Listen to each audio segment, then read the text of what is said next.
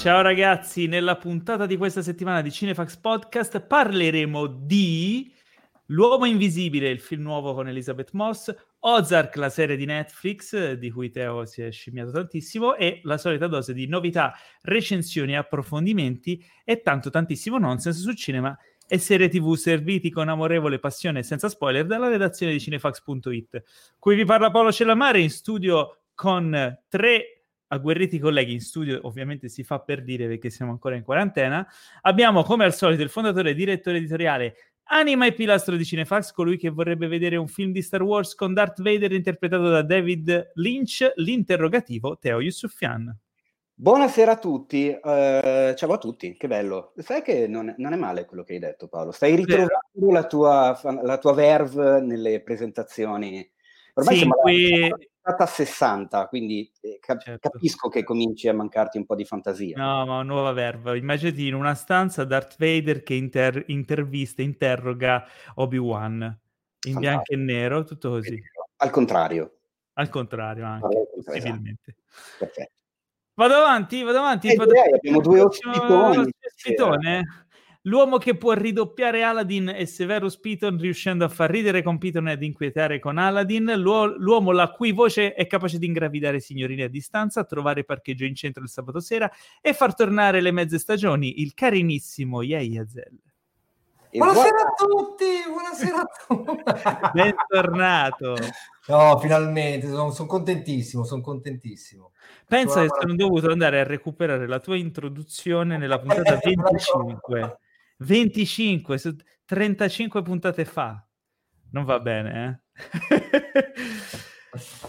Virtualmente accanto a te abbiamo un altro ospite speciale. Per la prima volta sul podcast, il sopracciglio più sagace di YouTube, autore, attore, doppiatore, stand-up comedian, colui che rende politica e attualità interessanti anche per una bestia come me, Gio Pizzi! Salve! Bella presentazione, contentissimo. Sì. Benvenuto, finalmente anche tu. Insomma, sono veramente contento. Era tanto che ti corteggiavamo. È vero, e io davo costantemente buca perché sono una bestia e quindi non potevo esistere. Esatto, tutti animali. Che bello, ragazzi. Tra l'altro avete beccato proprio una puntata piena di cose fichissime, come tutte le altre puntate, incredibile. Vero, Teo? Come tutte le altre puntate. Assolutamente. Io sono veramente euforico di avere questi due ospiti oggi. Ci stiamo quasi abituando a fare le puntate così online, live, in social distancing, ed è una cosa un po' brutta perché avrei preferito averli qui con me tutti insieme a bere il caffè, un bicchiere di vino, sì, ad annusare le proprie scorregge, sì. Immagine orrenda, Paolo. Sai che preferisco farlo così il podcast? Forse non hai tutti i soldi. Non ho più tutta questa voglia di vederti adesso che mi metti. Ecco perché non volevo venire. Ora te lo ricordi. Ecco perché. Motivo. Ma che cazzo, vabbè. Partiamo bene. La parola d'ordine di questa puntata qual è? La parola d'ordine di questa puntata secondo me potrebbe essere le belle voci. Le belle voci. In onore dei nostri ospiti, dai, insomma. È vero. Mi sembra... Credo. Mi rendo conto se quello non è il vecchio Jack. Cazzo, ma ti viene bene, eh? Quella è la parte dell'anziano. Mi viene da Dio, guarda. Allora, dai, guarda, io sono... sai, di solito noi iniziamo con un po' di due chiacchiere così, che tempo c'è oggi, tutto bene, la famiglia, tutto a posto. Come vi state vivendo la quarantena? Ve l'ho già detto, ragazzi, ma veramente io la quarantena non la posso più sopportare. Io sto passando un periodo agghiacciante con la mia famiglia, non è vero niente. Io cerco di stare il più lontano possibile dai social, continuo a guardare queste polemiche stupide, siamo tutti più arrabbiati e quindi mi deprimo orribilmente. Cioè, nonostante faccio un po' di meditazione e sopravvivo. Ogni tanto. Ma perché tu sai già cucinare, Gio? Invece ho imparato a cucinare. Hai imparato a cucinare? Sì. Beh, allora so fare i 4 salti in padella adesso. Delizioso. deliziosi. Quelli non è facile comunque, devi sapere quando tirarli fuori e quando scaldarli. Ah, aspetta, i primi o i secondi? Primi. Ah, ok, perfetto. È una ricetta molto post-apocalittica. Ci chiedono un paio di skill in più i secondi. Cioè, ho riscoperto quindi... il mio amore per il risotto, però anche nel farlo, quindi non a tutti i risotto. No, sì, risotto quello... fatto... è vero. Quello proprio... no, molto meglio quello Knorr 20 minuti, eccezionale. È proprio una roba illegale in 20 stati, però è proprio orribile. Però ogni tanto bisogna abbassarsi anche a questo. Sì. Però no, tutto sommato si tira avanti. Sì. Stavo prima di cominciare, correggetemi se dico una cazzata, soprattutto tu Paolo che probabilmente lo sai meglio di me, anche perché apro e chiudo subito una parentesi. Io questa mattina mi sono svegliato alle 6:15 per andare a lavorare, quindi è probabile che in questa puntata dica più cazzate del solito, perché non sono proprio così stupendo. Ma tu stai ancora lavorando, quindi? E purtroppo ogni tanto mi capita di andare a lavorare per i telegiornali, perché quelli... certo, madonna. E quindi ci sono degli orari particolari nello studio del telegiornale, quindi o turno alba o turno notte, e quindi vabbè. Ma dicevo, questa Paolo mi sa che è la prima puntata in versione lockdown dove siamo in 4 a distanza, ma tutti e 4 su Milano. È vero? Sì, infatti nessuno lagga ed è ottima questa cosa. È vero. Però è ancora più lockdown questa cosa, perché se magari negli altri casi era un po' giustificato, perché uno era a Dublino e uno era a Genova e l'altro era a Roma, no, stavolta invece... Quindi stai dicendo che la prossima volta facciamo la mascherina? La prossima volta la facciamo, va bene, come vuoi. Prima di cominciare, è il momento di parlare un attimo del nostro sponsor, che è Infinity, ormai lo sapete, il servizio streaming perfetto per i cinefili, con un catalogo di migliaia di film e serie TV disponibili sempre su tutti i device. Ogni settimana in regalo un film premiere, che è una delle ultime novità, in anteprima per 7 giorni. Fino al 16 aprile ci sarà L'inganno perfetto, thriller con Ian McKellen e Helen Mirren.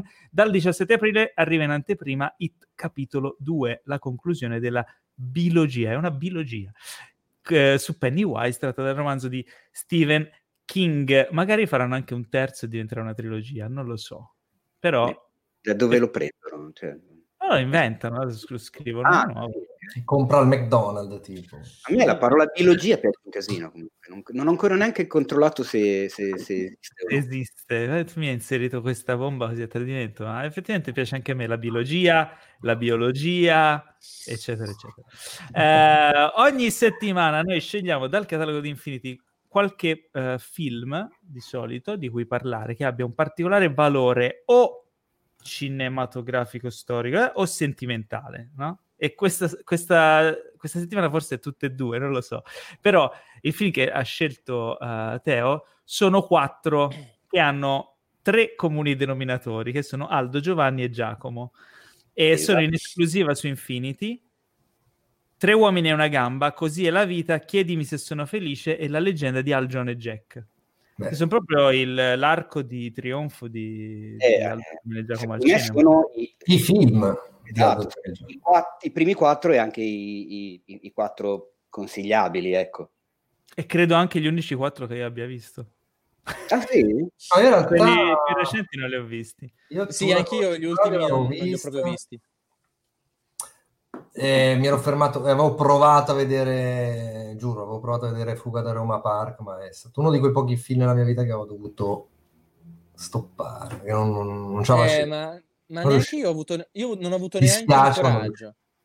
Forse La banda dei Babbi Natale già mi aveva messo una testa, ma a me quello anche roba... era già più in una sì, ovviamente non c'è paragone con i precedenti, quindi però cavolo, no. Quella Fuga da Roma Park, ti assicuro che La banda dei Babbi Natale è un capolavoro. Oh madonna. No. E invece di questi 4 classici qual è il vostro preferito? Andiamo con ordine, partiamo con Gio. Di questi, ripeti quali sono? Tre uomini e una gamba, Così è la vita, Chiedimi se sono felice, La leggenda di Al, John e Jack. No, Tre Uomini e Una Gamba. Credo che abbia un romanticismo all'interno che è proprio imbattibile, ma che non so, per dire, anche la scena di loro due che si mettono, che cercano di far combaciare il limone di una pietà allucinante, cioè non so come dire, è proprio prezioso da ogni punto di vista, non si può battere questi due imbecilli così, cioè no, non si può battere per me. Yei Yazel. Io Chiedimi se sono felice. Ma ricordo, ho un ricordo più coinvolgente in quel film qua. Però è difficile sinceramente dirti quale fra i primi tre mi è veramente piaciuto di più, cioè li riguarderei tutti allo stesso livello, non ho una preferenza, diciamo. Però se devo dirti proprio, forse Chiedimi se sono felice. Chiedimi se sono felice era quello che c'era uno faceva il teatro, esatto, e... sì. Perché poi lui faceva il doppiatore. Esatto, nei primi cosa devi scorreggiare mentre... Perché poi in ogni tre film c'è la curiosità che ognuno sta con la Massironi, no? Cioè, tipo, esatto. E lì che raccontava Giacomo, Giovanni. Teo? Cosa? Dimmi. Ti rimane Così è la vita o La leggenda di Algernon e Jack? Allora, tra i due mi è piaciuto di più Così è la vita, anche per il twist che c'è, che non starò a dire per chi non l'ha visto, ma diciamo che tra i primi quattro, che comunque mi sono piaciuti tutti e quattro, leggermente andando a scendere, diciamo, dal primo mi rimane per forza nel cuore Tre Uomini e Una Gamba, perché vabbè, non si può battere, amoroso, nonostante all'interno abbia tantissime scene prese da i corti di Aldo Giovanni e Giacomo, che se avevi già visto conoscevi già tutta la questione, però è stato figo vedere come sono riusciti a infilarceli dentro. E poi è foriero di citazioni, cioè quel film è una citazione unica, cioè potresti citarlo nella vita, cioè addirittura mi sembra una pagina che si chiama rispondere alla vita solo con citazioni di Aldo Giovanni e Giacomo. Sì, è vero. Io ti dico la verità, a me a volte mi rendo conto che capita ogni tanto che succedono situazioni nella vita reale e mi viene automatico citare frasi di Aldo Giovanni e Giacomo. A mezzogiorno è proprio così. Così. Classico. Esatto. Quindi a me rimane La leggenda di Alger e Jack, che cioè, la cosa che mi colpì di quel film quando lo presentarono è che, cioè, sono fuori di testa, come cazzo gli viene in mente di fare un film con i gangster americani, con loro, cioè è una roba veramente assurda. Probabilmente forse è il meno riuscito dei quattro, però c'ha questo tocco di originalità e di totale follia che, cioè, lo rende memorabile. Cioè, alla fine poi vedo che tante gag e tante cose sono rimaste anche nell'immaginario comune. Ma poi soprattutto avete visto che gli spezzoni loro degli spettacoli, per esempio Unplugged, hanno milioni di visualizzazioni su YouTube, ma che veramente non hanno senso, cioè tipo 10, 9 milioni di visualizzazioni, cioè è una roba che è incredibile. Vuol dire che si sono proprio radicati nella cultura pop degli ultimi tipo 30 anni, 40, è allucinante. Sì, ma poi ultimamente li hanno anche molto spinti con, non so se hai visto i trailer che hanno rifatto vari canali come Stefano Baglio, se non ricordo male, Marco Produzioni. Sì. Hanno ricreato, no, il Joker con le scene, quindi li hanno spinti. Sì, il canale. Io non li conosco loro, però, cioè, ho visto i loro video, però sì, vero. Esistono questa serie di video in cui infilano qualsiasi blockbuster e ci creano un trailer con loro. Ci mettono sopra, sì. Non so come facciano, sono bravissimi. Andateli a recuperare su YouTube, si trovano. Forse il più figo è quello di Joker. Sì, perché è stato anche il primo. Sono usciti poi più che altro praticamente insieme. Mm-hmm. Quindi non so se uno ha preso l'idea dell'altro, ma quello chi se ne frega. Però sono strepitosi tutti e due, quindi... Cercate Joker, Aldo Giovanni e Giacomo, viene fuori subito. Bene, quindi insomma, sicuramente da rivedere. Io non è che me li ricordi benissimo, infatti sarebbero assolutamente da rivedere. Li trovate tutti e quattro su Infinity. Inoltre, se usate il codice sconto Cinefax avete 2 mesi di Infinity gratuiti, 2 mesi, quindi per provarlo e insomma guardarvi tutti i film che volete. Andando avanti nel podcast, il momento culminante dell'interazione tra noi e voi che ci guardate e ci ascoltate è il momento della domandona. Olè, le vostre domandone. Che non ci bastano mai, perché no, tra l'altro inizialmente era una, poi sono diventate troppe. Sono già arrivate, cioè nel senso la gente già ci faceva le domande prima che noi potessimo, cioè dessimo modo di farcele. Però vabbè, la cosa divertente è che sto vedendo un utente che su YouTube sta seguendo la live, che non nominerò, ma che evidentemente è la prima volta che ci segue. Intanto ciao, quindi ti saluto, ma non ti nomino. Perché ci sta facendo solo domande su cose di cui abbiamo già parlato nelle altre puntate. È evidente che è la prima volta, quindi ciao. Bene, continua a seguirci, prima o poi risponderemo a delle domande. Ci ha chiesto della casa di carta, ci ha chiesto del buco, abbiamo parlato del tipo settimana scorsa, la differenza tra produttore e produttore esecutivo, ne abbiamo parlato 3 puntate fa. Deve recuperare. Quindi... Invece Elena Toppi ci chiede: qual è il vostro film brutto preferito? Abbiamo parlato spesso di quelli che un po' in gergo si chiamano guilty pleasures, cioè il piacere che ti fa sentire colpevole, no? E ognuno di noi ne ha almeno uno. Noi, sai che quello mio e tuo, Teo, ce li siamo detti anche se non me lo ricordo, però Yei Yazel e Gio Pizzi non sto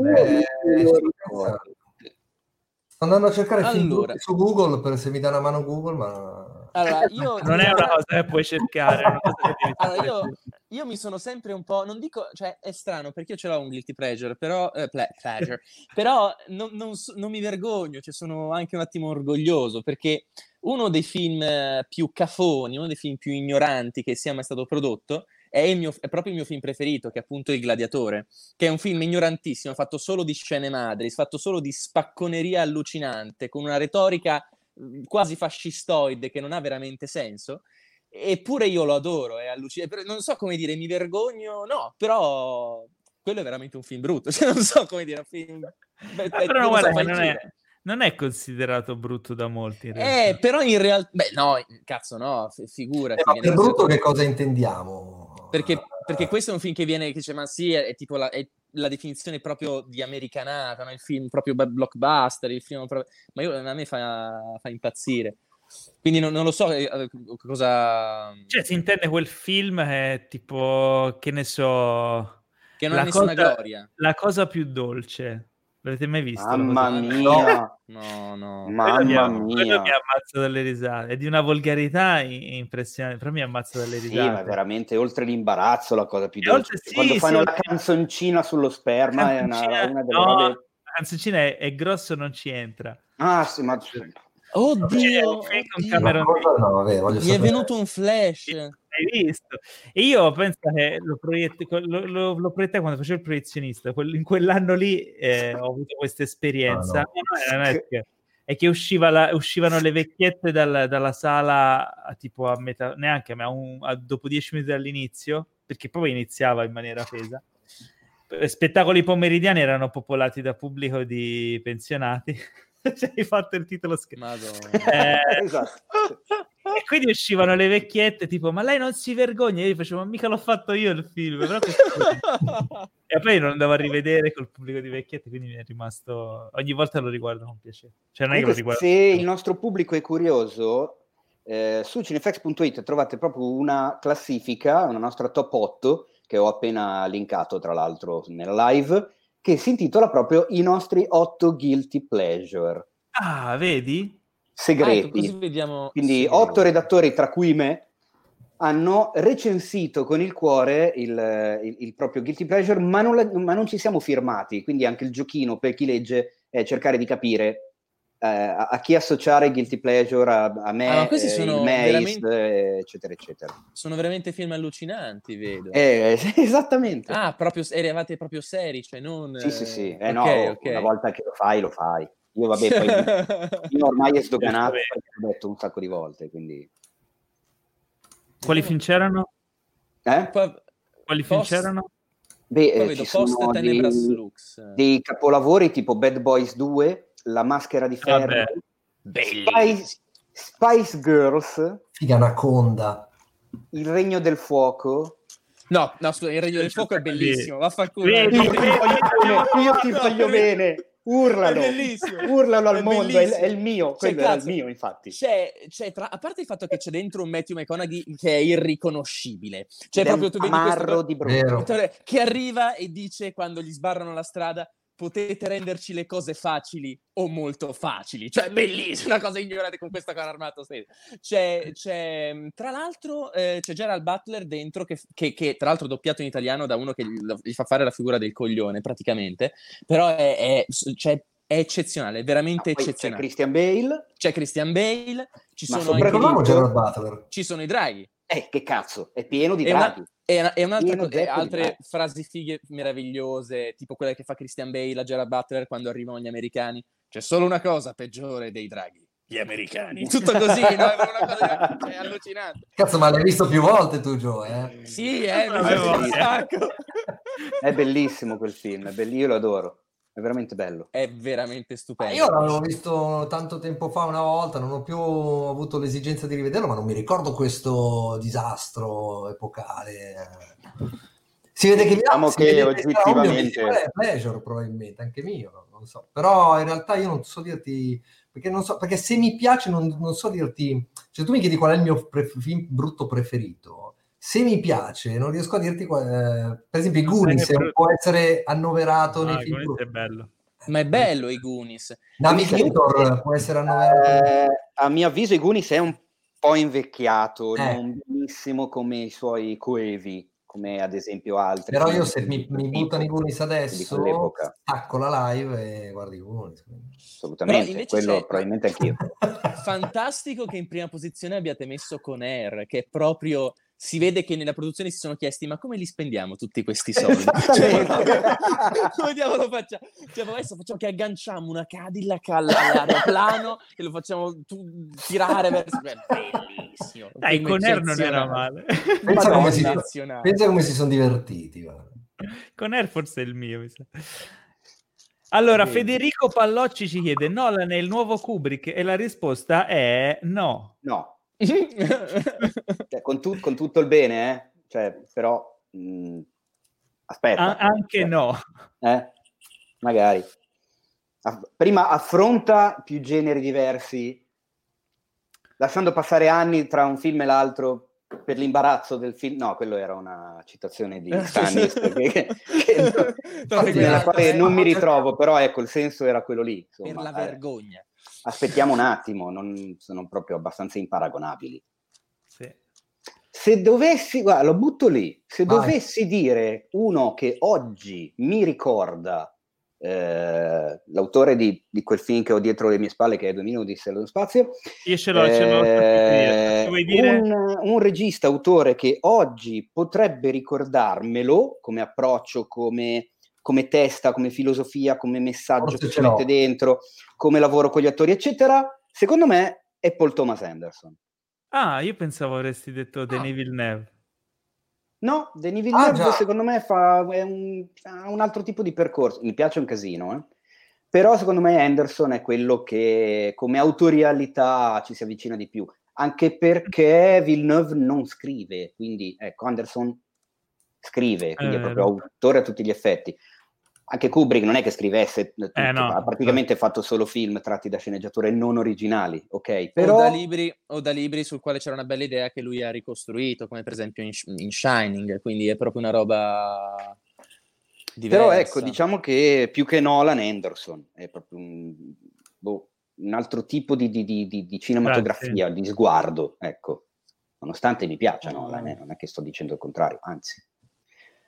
Poi cos'è che ci dicono? Cosa ne pensate dei film della A24? E caro Alessandro Gabellini, ne abbiamo parlato più volte, io sono assolutamente fan della A24. Io sono indietro, cos'è la A24?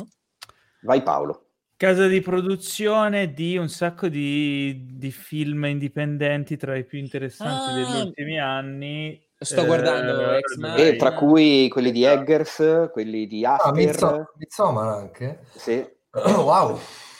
No, ma aspetta, anche quelli dei Safdie? O dico una cazzata? Sì. Good Time e Diamanti Grezzi sono loro? Sì.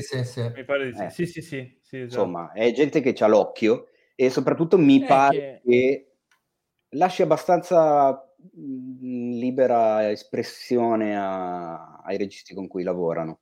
Cioè si vede che c'è un forte. Beh, Aster mi sembra sia stato abbastanza libero come scelte nei suoi film. E anche Eggers. Vedo che hanno prodotto The Lighthouse l'anno scorso. Anche sì. Ah, sai che quello devo ancora recuperarlo, ma...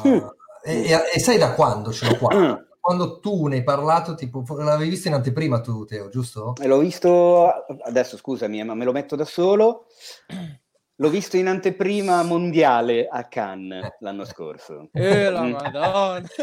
Avevi fatto la storia... delle 8:15 di mattina di domenica. Avevi fatto la storia, non so perché, ce l'ho da quel giorno, ho detto, sto film devo vederlo e non sono ancora riuscito. Quindi... Tra l'altro, Teo, quando esce? Lo sapevo che... perché? Allora, no, lo sapevo. Allora è una sorta di... è diventato un tormentone, perché praticamente sono circa quasi ormai un anno che la gente mi chiede: Teo, ma quando esce Lighthouse? C'è stato un periodo in cui me lo chiedevano più volte al giorno, tutti i giorni. Hanno smesso forse 2 settimane fa.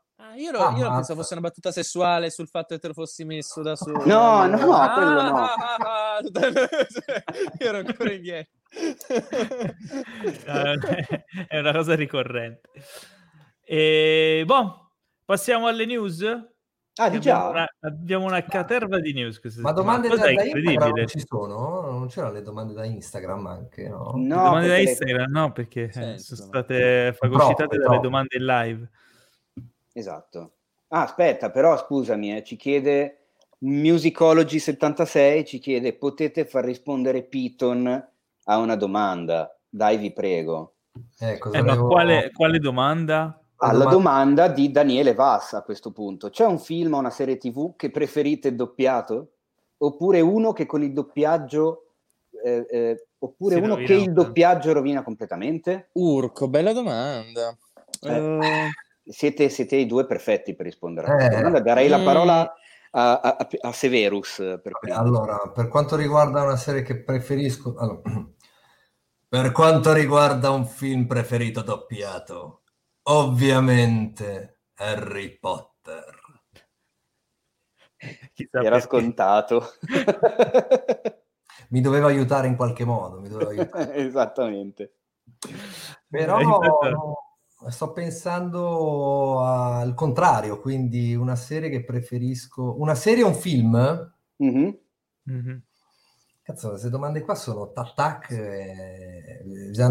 Tu Gio ce l'hai già? Io abbastanza. Aspetta che voglio controllare un dato, perché non vorrei poi dire una boiata, che voglio vedere non aver detto una cazzo. Ok, sì, allora ci sono solo 2 film che per me rendono meglio, che mi vengono in mente adesso, che rendono molto meglio doppiati, ma proprio perché il doppiaggio è stato fatto su questi 2 film è stato di livelli che veramente non vedremo mai più. E uno è ovviamente Pulp Fiction e l'altro è Frankenstein Junior.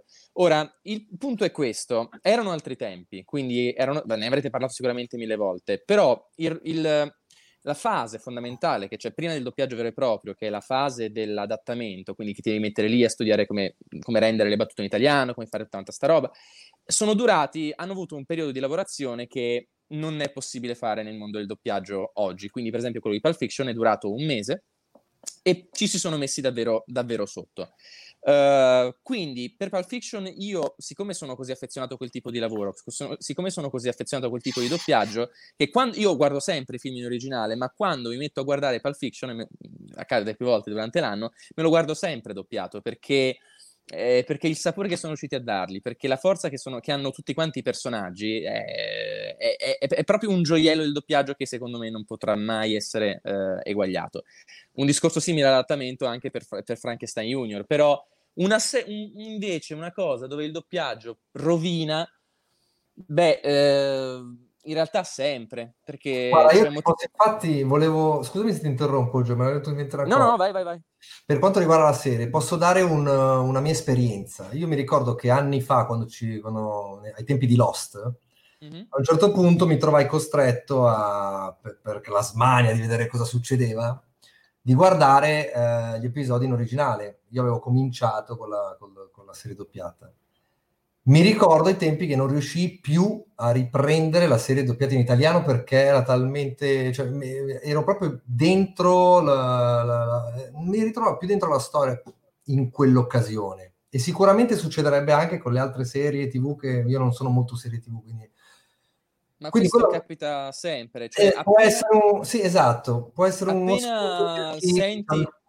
Perché senti che qualcosa che non va, perché senti veramente sì, qualcosa che non va, ma certo, magari anche, ma questo anche in generale per com'è la situazione del doppiaggio oggi. Per carità, il doppiaggio italiano è ancora molto buono, sono ancora degli enormi professionisti, c'è ancora un sacco di gente che appartiene a una vecchia scuola che cerca di educare la nuova scuola. Cioè, nonostante spesso e volentieri in numerose serie televisive, in numerosi film, riesce a capire che si vede che proprio i doppiatori hanno messo giù le noccioline nel corridoio e sono entrati a fare le voci, cioè proprio e quindi non regge la botta contro invece gente che invece è andata, non so, in Alaska a mettersi 14 pellicce addosso, a morire di stenti lì per ragliare quel Jeremy, tutte queste, cioè non so, invece è arrivato il dottor Biglino, è arrivato Jeremy, ok, come è andata, è buona. E purtroppo non ce la fai, quindi no, per questo molti di noi guardano soltanto roba in originale perché non regge.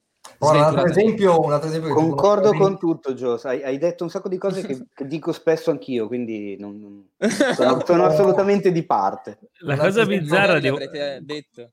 No, quando parlavi di Pulp Fiction, no? Il discorso che hai fatto è interessante perché effettivamente è più un lavoro di adattamento, che poi Pulp Fiction l'hanno doppiato tipo alle 3 di notte nei ritagli di tempo, negli orari più assurdi, perché era un film da 2 soldi che non avevano neanche tanto tempo per doppiare, lo sai. Me l'ha raccontato Luca Ward personalmente, e la cosa mi ha stupito. Però effettivamente il lavoro che avevano fatto di adattamento probabilmente è quello, o magari anche il fatto di farlo di fretta a un film che poi magari loro avevano già riconosciuto il valore. Infatti lui diceva, io ho visto che era un film della Madonna e ho detto, questo film sicuramente non lo guarderà nessuno perché è troppo avanti, è troppo bello.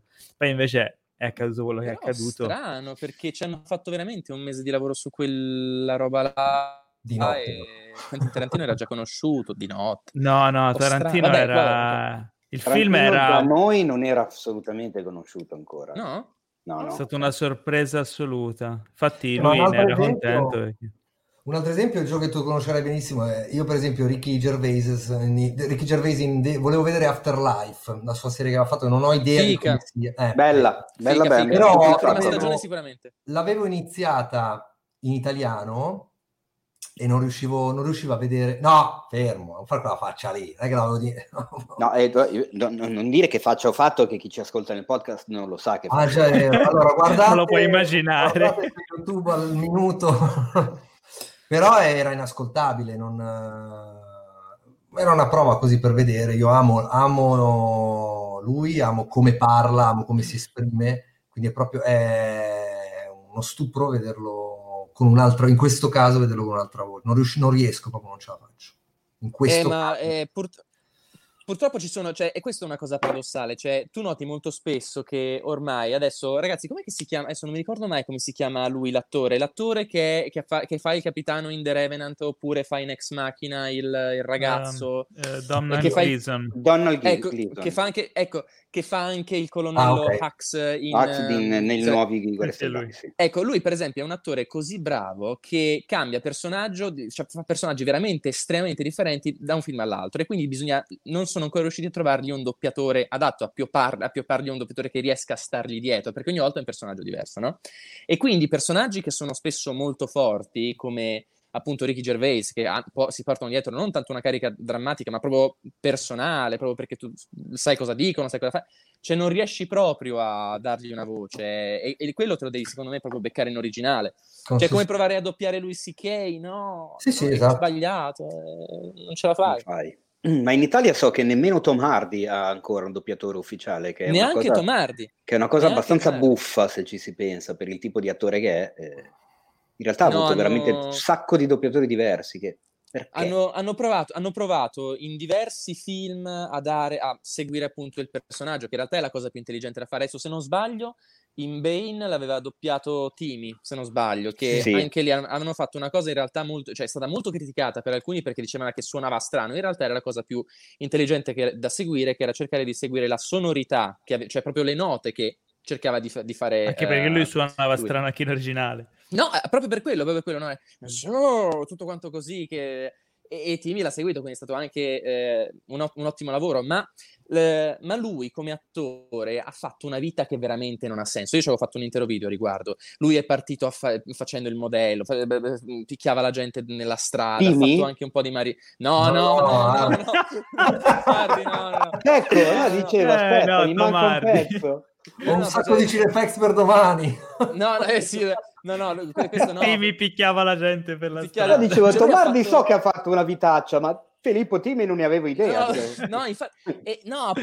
Quindi tu immagini, lui ha un'esperienza di vita così grande che è una cosa che arricchisce terribilmente l'attore, che riesce poi a mettere in scena. Infatti lui è molto fisico da quel punto di vista e non si riesce a trovargli una voce adatta, è sempre un casino e se non fai la scelta giusta ti viene fuori una roba che non ha senso, e è quella la sfida. Vabbè, io sono d'accordo, anche perché vabbè, poi hai citato all'inizio Lost, no, non tu, l'ha citata io Lost, ok. E io è proprio a Lost che devo la mia mania di vedere le cose in lingua originale. Esatto, è nato da lì, una vita fa, ma perché ho iniziato a vederla quando lavoravo negli Stati Uniti, quindi poi sono arrivato in Italia, okay. Ho detto adesso me la sparo qui, e non c'entrava assolutamente un cazzo, ma quella secondo me è proprio indicativa, anche perché lì dentro c'erano i newyorkesi, un losangelino, un nero di New York, gli australiani, uno scozzese, un inglese, un coreano, un arabo, cioè, c'era veramente l'accento di Desmond a me faceva impazzire, per esempio, e li senti, cioè, se ne accorgi. In italiano erano tutti esattamente identici e questa cosa a me faceva veramente strano, e poi ormai ero abituato a quella roba là, non sono mai più tornato indietro. Ma sventuratamente è iniziata da lì.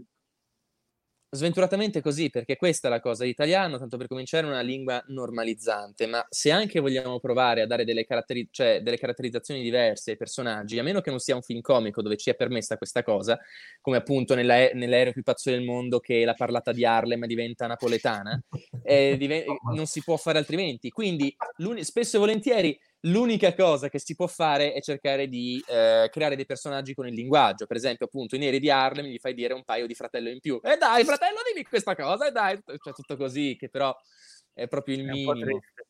Un po' sì. Vabbè. Andiamo la colpastrella gli faccio totò sul culetto. Chi è che parla così? Cioè, chi parla così in Italia? Cioè, questa è la cosa che... Vabbè. Andiamo avanti. Ultima cosa, la lingua italiana parlata correttamente in dizione si parla soltanto nel doppiaggio, nessun altro luogo, è solo quello, infatti non esiste. Infatti comunque ora, se ci fate caso, vedo molti più prodotti italiani che sono recitati in dialetto, che sia napoletano, siciliano, emiliano, quel che è. Però si è sdoganata di più questa cosa qui, mentre prima la vedevi o in italiano o in romano e non si andava molto al di là di questo, cioè nella maggioranza delle produzioni. Invece adesso questo tipo di prodotti vengono apprezzati poi e esportati anche all'estero, perché riescono a dare quel realismo in più. Non lo so, è una cosa che ho notato, che ultimamente... Ma dici, scusami, non ti ho seguito, prodotti italiani? Prodotti italiani, serie italiane o film, eccetera. E vabbè. Se una cosa funziona, quando poi una serie diventa interessante. Cioè, perché Gomorra ha avuto un successo, adesso non so quanto ha avuto successo, ma so che ha abbastanza stata sdoganata anche in altri, anche all'estero, sì. Perché comunque è una serie che è una bella storia raccontata in un contesto molto preciso, anche volendo anche attuale, che comunque la rende interessante. E alla fine l'unica cosa che conta è che sia una roba interessante, e la gente a quanto pare all'estero è anche disposta a guardarsi la roba con i sottotitoli. Non credo che abbiano doppiato. Gomorra con i sottotitoli la guardo anch'io comunque. Sì, no, anch'io. Se no, cioè, non ne esco. No. È la nostra serie più venduta nel mondo comunque, tipo 160-70 paesi, una roba invereconda Gomorra. Ha avuto un successo veramente incredibile. Ma perché è una cosa interessante. Anche l'amica geniale, che comunque c'è su HBO, sta andando fortissimo, c'è coproduzione ed è parlare napoletano anche lì, quindi insomma è una cosa che ben venga, no? Assolutamente. Vabbè, Andiamo avanti, le news, abbiamo un sacco di news che è una cosa atipica per questo periodo di quarantena e di blocco totale, però ci sono un sacco di news interessanti. Partiamo da una bella bomba, nel senso di quantitativo di soldi. Scorsese, dopo aver fatto The Irishman, che è costato, quanto è costato, Teo? 150-160 milioni? Una roba simile, sì. Siamo lì più o meno, comunque. Spicci. Gentilmente forniti da Netflix. Beh, non proprio così, però ok? Se vuoi dirlo così, va bene dirlo così. I soldi l'ha messi Netflix. Non solo. Chi l'ha messi? Chi li ha dati alla produzione?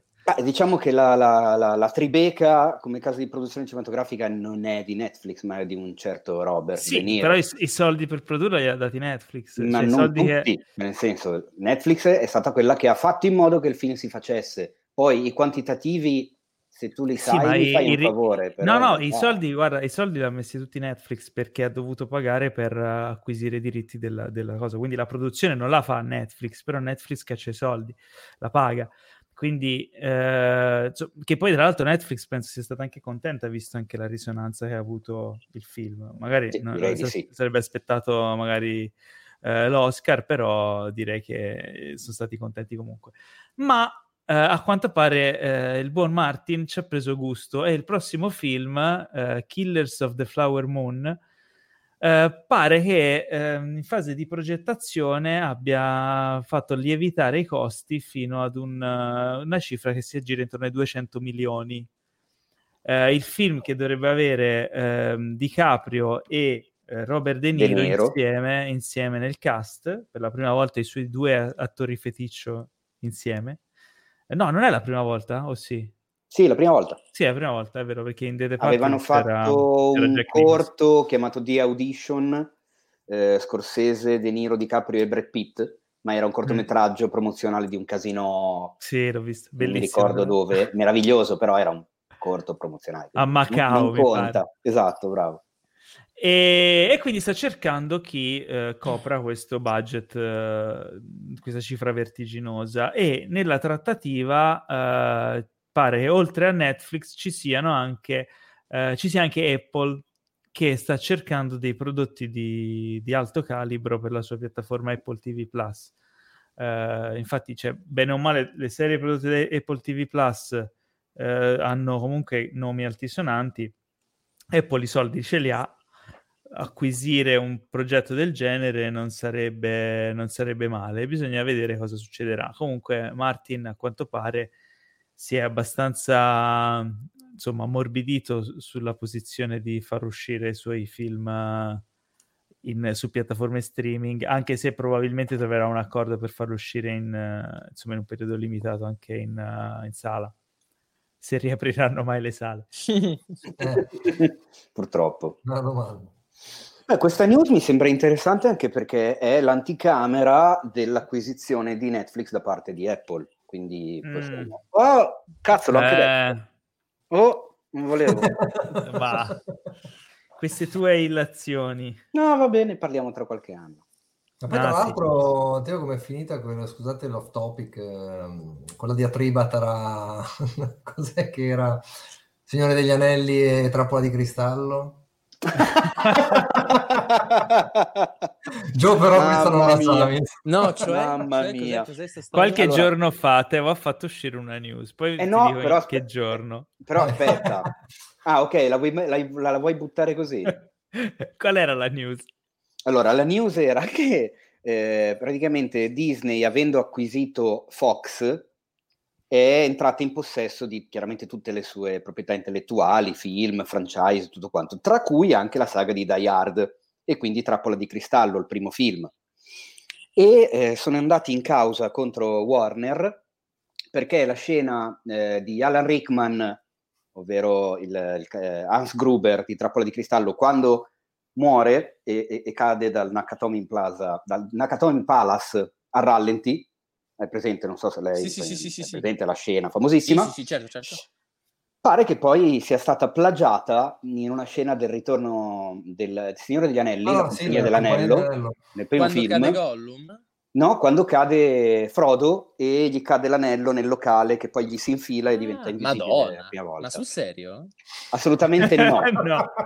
La news era del 1 aprile. Ok. Però ma la cosa è nata per colpa di questo signorino qua che hai accanto, per puro caso, perché nella chat del podcast non mi ricordo per quale motivo io gli avessi mandato la GIF di Hans Gruber che cadeva, non mi ricordo. Sì, e sembrava il fotogramma. E lui ha detto: ma sai che dal fotogramma in piccolo mi sembrava Frodo. Potresti buttare lì una cazzata tipo che hanno denunciato per plagio? No, ma perché tra l'altro la canna della pistola, quando è lì così, sembra anche l'anello, no? Sì, è vero. Questo succedeva tipo a febbraio e gli ho detto: ma sai che c'è?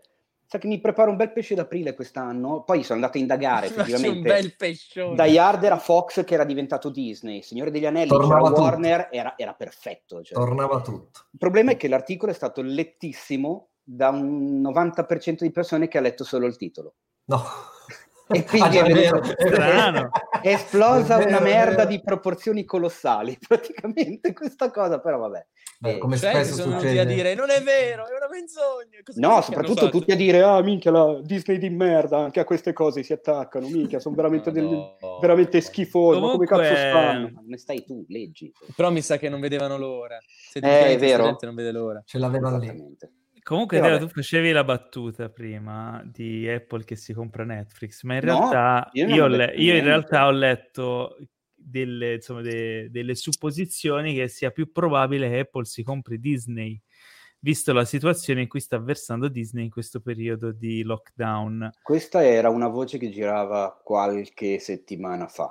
In pratica Disney, che sembra un colosso solidissimo e inaffondabile, sta avendo diversi problemi a causa di due settori della sua struttura aziendale, che sono i due settori più remunerativi e che non sono il cinema o lo streaming, ma sono i parchi a tema e crociere, che quindi sono tutti chiusi, fermi e bloccati, e i diritti televisivi dello sport, in particolare ESPN che ha acquisito da Fox.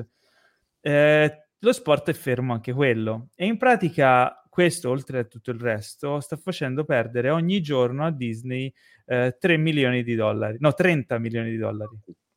3, capirai, 3 è come se io buttassi 30 milioni di dollari al giorno. 30 milioni di dollari vuol dire ogni mese sono circa 900 milioni, quindi fai conto un miliardo al mese in un anno, insomma, sarebbero un bel po' di debiti. Sarà Mickey Mouse così, oddio. La situazione è abbastanza critica, quindi la mia analisi, quello di cui abbiamo parlato in realtà negli ultimi giorni, a questo punto affrontiamo l'argomento direttamente adesso della streaming war, è che l'unica o comunque una delle poche entità nel settore che non sta bene o male cambiando le sue politiche è Netflix, insieme anche ad Amazon, ma Amazon sappiamo che ha altri introiti. No, ma dai, ma giura. Amazon cosa fa l'altro? Però Netflix, che si occupa solo di, appunto, è solo una piattaforma streaming e distribuisce contenuti online, continua a distribuire contenuti online come faceva prima, non ha dovuto rimandare niente, non ha dovuto spostare date d'uscita, al contrario di Disney, che è rimasta ancorata, Disney e delle altre major che sono rimaste ancorate alla struttura in cui devono distribuire prima in sala per poter rientrare dei costi. Quindi la cosa è un po' è quasi paradossale. Alla fine Netflix, che si trovava nella streaming war in una posizione traballante con l'ingresso di tutti i nuovi competitor, adesso ha avuto, nella sfortuna della situazione generale, un colpo di fortuna, perché è rimasta l'unica a poter sostenersi come faceva prima. Chiaramente tutto dipende anche da quanto durerà la situazione, perché le produzioni sono ferme, quindi l'arrivo di nuovi contenuti è ovviamente rallentato e fermo al momento. Però, insomma, tutta la situazione attuale ha delle ripercussioni favorevoli a Netflix e sfavorevoli agli altri competitor. Cosa ne pensate? Beh, io lascio la parola a loro perché vabbè, tanto abbiamo già parlato io e te, poi... Ma io, guarda, io non sapevo niente, sinceramente non sapevo assolutamente niente di questo. Beh, sto pensando che 30 milioni sono un sacco di soldi, che altro, una cosa che al giorno. Ero fermo neanch'io. Perché pensavo davvero, davvero le montagne russe da Disneyland Paris vanno non solo tanto. Quello. Wow, okay. Immaginati tutti certo, gli uffici, anche gli hot dog, le persone. Certo. Però certo. No, ma però... non sono 30 milioni che loro perdono di guadagno, sono 30 milioni che bruciano, cioè 30 milioni in affitti, manutenzioni, stipendi, 30 milioni di spese al giorno, di spese, che non hanno però un rientro perché è tutto bloccato. Quindi anche peggio ancora. A quanto so, per adesso ancora non hanno licenziato nessuno. Non stanno... sarebbe un po' da animali, mi sa. Beh, guarda che c'è gente che l'ha già fatto, eh. No, lo so, gente che l'ha già fatto. Però solitamente un'azienda ci tiene anche un attimo alla sua reputazione, quella Disney è già abbastanza bella martoriata, quindi fare queste cose in mezzo al coronavirus mi sa che gli attirerebbe addosso proprio ancora più merda. No, sicuramente, quindi... però effettivamente c'è comunque mantenere tutti le migliaia di dipendenti che hai, quando hai le attività che comunque non stanno lavorando, e mi rendo conto che è una spesa devastante. Ovvio, sopravvivenza. Non ovvio, è proprio un discorso di pubblicità e di compagnia.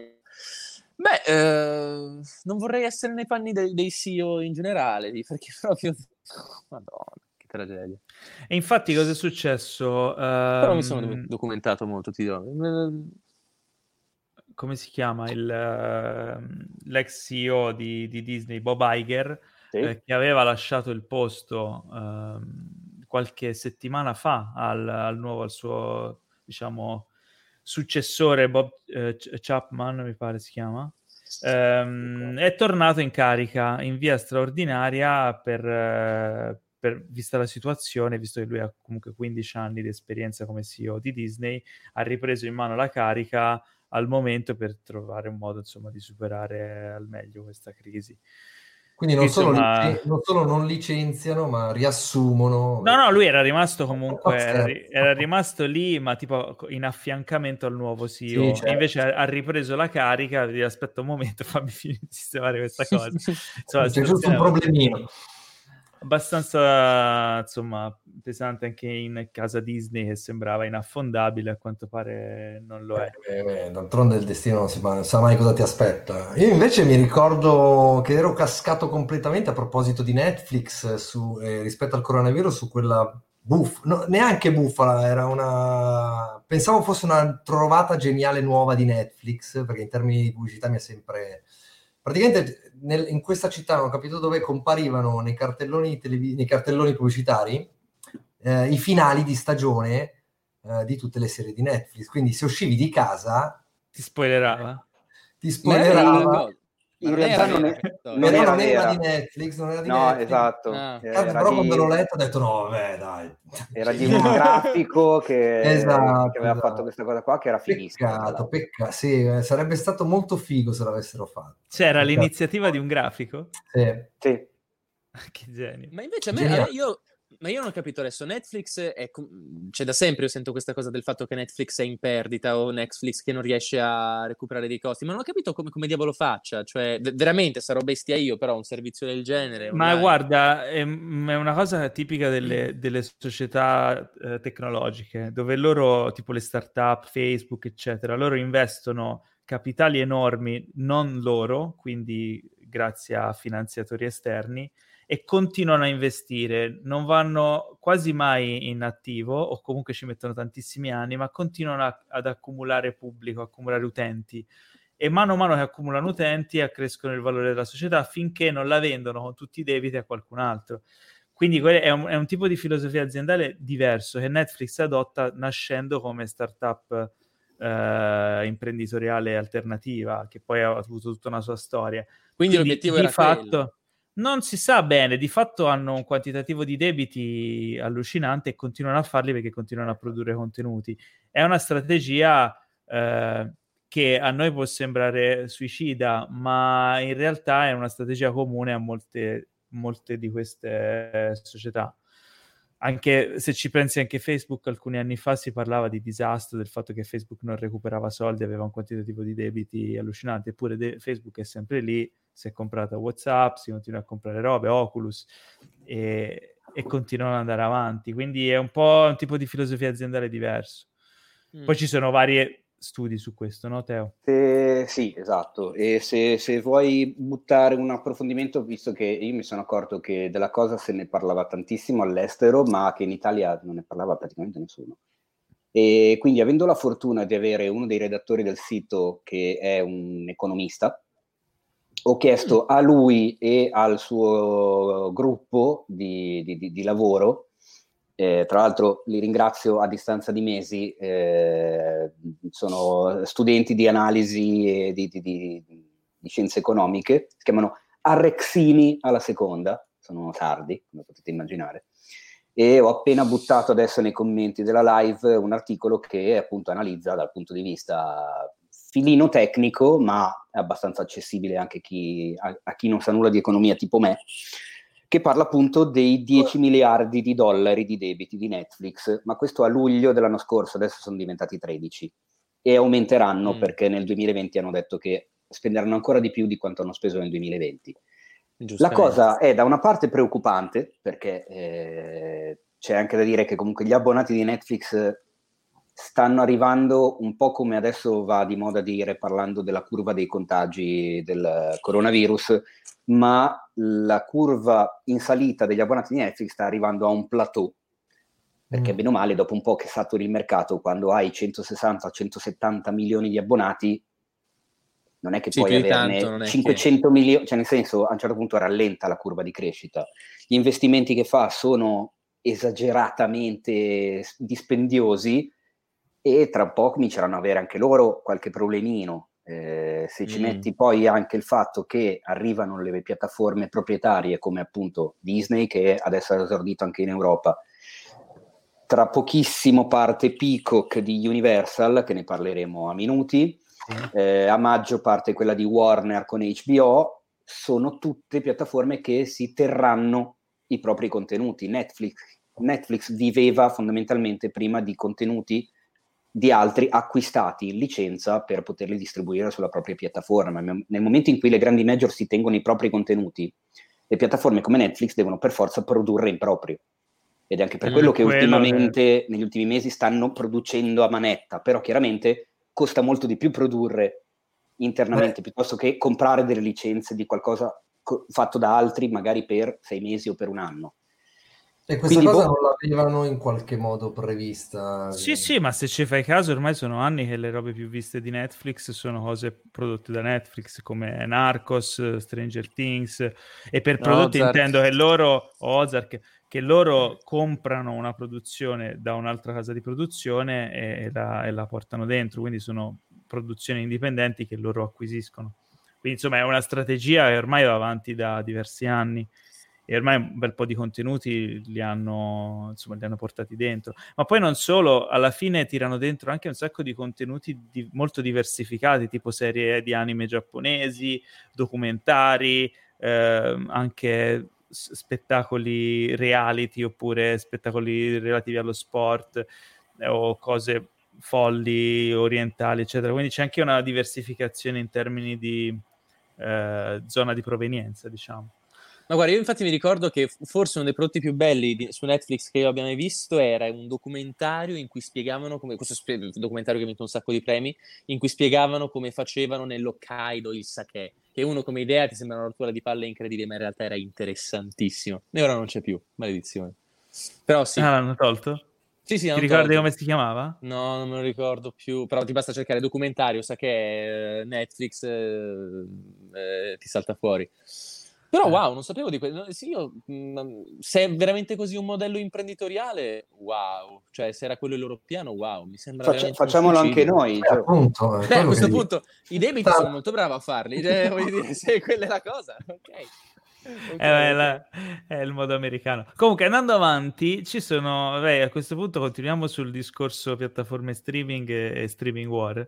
Una news degli ultimi giorni è stato il fatto che qualcuno ha notato nel catalogo di Disney Plus che il film Splash, una sirena a Manhattan, aveva delle piccole modifiche. Ah, ho letto. In particolare la scena in cui Daryl Hannah nel finale, credo, corre e si rituffa in mare. Lei era completamente nuda e quindi quando correva verso il mare le si vedeva il culo. È stato coperto da dei capelli digitali. E come questo pare che Disney abbia affermato che ci sono state alcune, non solo questa ma anche altre piccole modifiche al film per coprire delle nudità. Ora, sebbene questa notizia sia divertente e faccia sorridere, in realtà è anche un po' inquietante perché, se ci pensate, va a modificare delle opere che fanno parte un po' dell'immaginario collettivo in maniera irrimediabile. E mi viene in mente l'operazione che fece George Lucas con Star Wars, di cui del primo Guerre Stellari del 77 è difficilissimo trovare una versione originale, perché non è mai stata più pubblicata, non si trova più, e quindi tutte quelle che si trovano adesso hanno Grido che spara per primo. E tutto quello che andrà su Disney Plus verrà edulcorato in questo modo. Come si farà poi a ritrovare la versione originale? Quella su Disney Plus diventerà poi nel corso del tempo l'unica versione? Beh, probabilmente no, cioè nel senso a livello streaming se censurano un film così, una scena così, chiamiamola innocente, come quella di un culo che cammina verso l'acqua, tra l'altro non è neanche abbastanza, adesso non mi ricordo la scena, però era vicino o lontano? Lontano. Anche per quindi, insomma, è preoccupante come cosa, secondo me. Cioè, allora, secondo me dipende di che cosa stiamo parlando, perché un conto è prendere, non so, veramente un vecchio film che tutti quanti lo conoscono per un qualcosa, e si fanno delle operazioni tipo togliere le sigarette ai protagonisti e si mettono dei fischioni perché, sai, no, si fa la pubblicità delle sigarette e magari no, ok? E quello è un discorso, perché dici, ma come? Questo è un capolavoro, non è possibile, soltanto perché bla bla bla. Però se si tratta di cose così di fatto semplici, per film che, cioè veramente sono soltanto un paio di chiappe coperte, cioè se è veramente soltanto un paio di chiappe coperte perché è quello il film, ce ne faremo anche una ragione. Ti faccio l'esempio.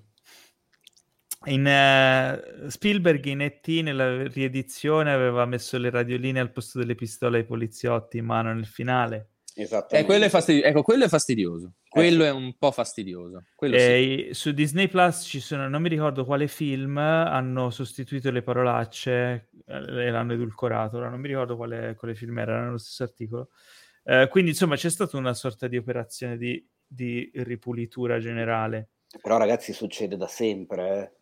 Sì, succede da sempre, però prima, Teo, era più difficile. Oggi se loro pubblicano un film o una serie o quel che è, a un certo punto uno si lamenta, loro vanno a sostituire il file magari e vanno a togliere una determinata parola o a modificare un determinato elemento. Però secondo me dipende sempre dal contesto, perché di nuovo, se per caso tu vai a modificare una cosa che toglie gravità alla trama, che cambia un personaggio se gliela togli, se in qualche modo rovini veramente l'opera, allora in quel caso ci può essere un discorso. Però invece se si tratta di rendere semplicemente il film più family friendly, se è veramente solo quella la cosa, dipende dal contesto, appunto. Se Ho capito, però poi così...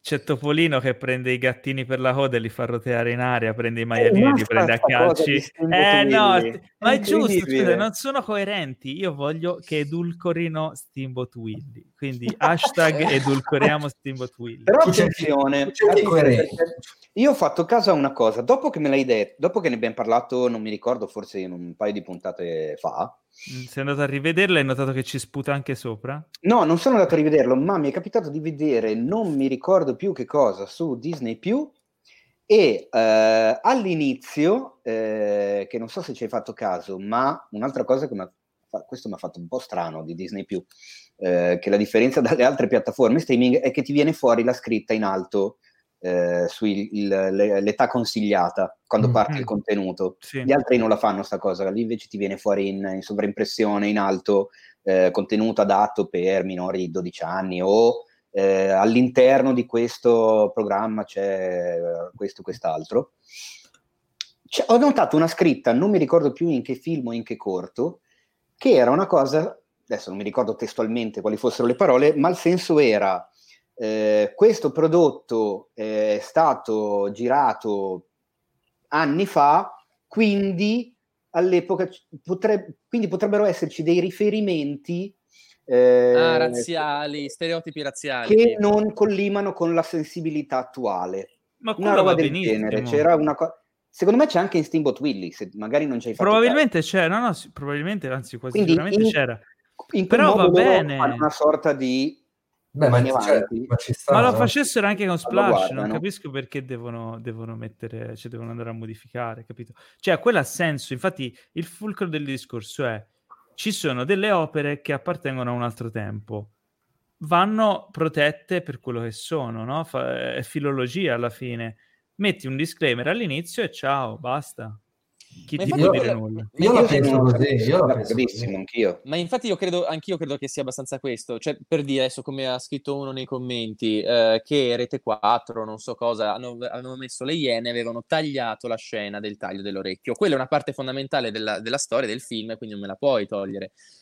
Però dipende dal contesto veramente, perché secondo me se è veramente una cosa piccola piccola se ne faranno anche una ragione. Però sì, può anche essere soggettivo, per esempio a me vedere il culo della sirena fa anche piacere, quindi ma secondo me anche a Derry anche a lei vedere il culo di quando era giovane mi ci hanno messo sti capelli finti e poi scusa, ma io Splash una sirena Manhattan me lo ricordo molto poco, ma essendo una sirena non dovrebbe vedersi il culo, si vedono le squame, cazzo di culo vedi? No, perché era diventata una no. Non me lo ricordo. Ah, ok, quindi una ex sirena. Sì. Diventa tipo non mi ricordo anche io, l'ho visto una volta anch'io. Tra l'altro mi ricordo che uno dei film in pre-produzione più assurdi che avevo trovato mesi fa era il remake di Splash una sirena Manhattan, ma con i ruoli invertiti. Oh madonna, Tritone. Giuro, sì, con Channing Tatum che avrebbe dovuto fare il sirenetto. Cazzo. Ha già fatto l'uomo cane, non lo so. Ma come gode già Gio all'idea di un film del genere? Bellissimo. Che deve essere bellissimo. Meraviglia. Rimanendo in casa Disney Plus, dal 4 maggio inizierà una serie documentaristica sul making of di The Mandalorian che si chiamerà The Gallery. Questa immagino che sarà una serie antologica di documentari sulle varie produzioni che fanno loro. La prima stagione sarà su The Mandalorian, 8 episodi, ne uscirà uno ogni venerdì. È interessante perché The Mandalorian è stato realizzato con delle tecniche particolari, insomma questa sorta di stage di scenografia virtuale proiettata in tempo reale in accordo con i movimenti della camera per creare una roba allucinante. Insomma sarà molto molto interessante da vedere e sono contento che diano molto spazio agli approfondimenti su come vengono realizzati i prodotti. Però c'è da dire una cosa? Che nel making of hanno censurato il culo di Pedro Pascal, l'armatura dal culo di Baby Yoda, e hanno messo un altro Baby Yoda al posto del culo di Pedro Pascal, però digitale, direttamente che usciva un po' così. Allora, rimanendo in tema streaming war, come accennava prima Theo, verrà lanciato, anzi è stato lanciato già in America, Peacock, la piattaforma di NBC Universal. E quindi cosa c'è? Cioè, hai dei dettagli in più? C'è già uscito il prezzo che è no, mi pare non mi chiedere queste cose, aiuto, ho paura. Allora, ti ricorda che ora mi sono svegliato stamattina per andare a lavorare, quindi non chiedermi certe cose adesso perché non sono lucido. Allora, per adesso sarà? È un come, scusa Gio? Cioè, più o meno quanto sarà? 20, 30 euro? Quanti soldi vuole sta gente? No, non è una decina di dollari. Ma credo io non ne posso più, sono sempre di più e non possiamo non starli dietro. E Netflix, e Disney Plus, e questi qui. Sono tipo 50 euro che partono ogni mese. Non è possibile. Per adesso sono in America. E sono pieni di debiti, basta. Anche noi. Ma anche comunque è stato lanciato oggi. Oggi, perfetto. Partito oggi, 15 aprile, per chi ci ascolta non in live, ecco. Però è solo per gli americani, ragazzi, quindi per adesso l'anima in pace. Per adesso Peacock. Non lo so, secondo me Disney è partita da lì e poi è arrivata di là. Vabbè, ma Disney è Disney. Comunque c'è, allora, guarda, te lo dico al volo così immediatamente traducendo in testa, essendo sveglio da 20 ore probabilmente chissà che cazzo mi invento. Comunque ci sono due tipi di abbonamento a Peacock e uno è free. Ehi, quindi potrebbe essere è free perché ci sono delle pubblicità. Ah, ok. Semplicemente. Okay, mentre invece c'è il premium che costa $5 al mese con poca pubblicità e $10 al mese se invece non vuoi neanche proprio zero pubblicità in assoluto. Ti faccio una domanda a questo punto, ritornando al discorso debiti, quindi che tanto riguarda un po' tutti, non potrebbe esserci il rischio in futuro che piattaforme streaming tipo Netflix, per ovviare in qualche modo a questa cosa, inseriscano pubblicità piuttosto che... Ma ne stavano già parlando. Esattamente, è una delle strade che stanno già cominciando. Quindi l'idea è una roba di questo tipo, aumentare l'abbonamento per chi non le vuole, mantenere però con le pubblicità per chi ce l'ha già, bla bla bla bla. Per forza di cose, secondo me. Alla fine torna sempre. Eh sì. Alla fine si torna sempre lì, allucinante. Peacock, essendo in mano a Universal, che ricordo essere parte di Comcast, che ricordo essere... il conglomerato numero 1, prima di Disney, che è il numero 2, quindi sono ancora loro i più forti. Su Peacock ci saranno cose da subito come le serie TV come 30 Rock, Bates Motel, Battlestar Galactica, Brooklyn Nine-Nine, che quindi scompare da dove si trova adesso, perlomeno negli Stati Uniti, Downton Abbey, Frasier, Friday Night Light, House, che quindi scompare da dove si trova adesso. Le varie Law and Order, Monk, tutte le puntate del Saturday Night Live e Will and Grace, così per dirne un paio di cose. I film che hanno già caricato oggi, che negli Stati Uniti sono disponibili su Peacock, sono American Pie, Ti presento i miei, A Beautiful Mind, Ritorno al futuro, Brokeback Mountain, Casino, Dallas Buyers Club, Fa la cosa giusta, Erin Brockovich, E.T., ne stavamo parlando prima, Lo squalo, Shrek, questo per dirvi. Tutta roba fresca, quindi. Iniziano con la roba che hanno già, un po' come Disney. Poi allora voi vi chiederete come mai parliamo di queste piattaforme che comunque per ora sono annunciate e esistono solo in America, ma in realtà è comunque... è fondamentale anche per capire qual è l'andamento della situazione generale, perché tutto quello che avviene in America poi si ripercuote nel mondo dell'intrattenimento su quello che arriva anche da noi, quindi è interessante anche per questo seguire quello che sta succedendo lì con queste piattaforme. Che arrivino o no da noi, comunque ci danno, diciamo, una decisa visione d'insieme sullo spostamento degli equilibri. Andando avanti parliamo di un po' di cose di prodotti, parliamo di prodotti. Dunque sono uscite le prime immagini di Space Force, che è una serie comedy con Steve Carell e John Malkovich, scritta da Steve Carell e Greg Daniels, che erano già gli autori di The Office e che sarà uno dei nuovi prodotti Netflix per l'anno prossimo. Che cos'è la Space Force?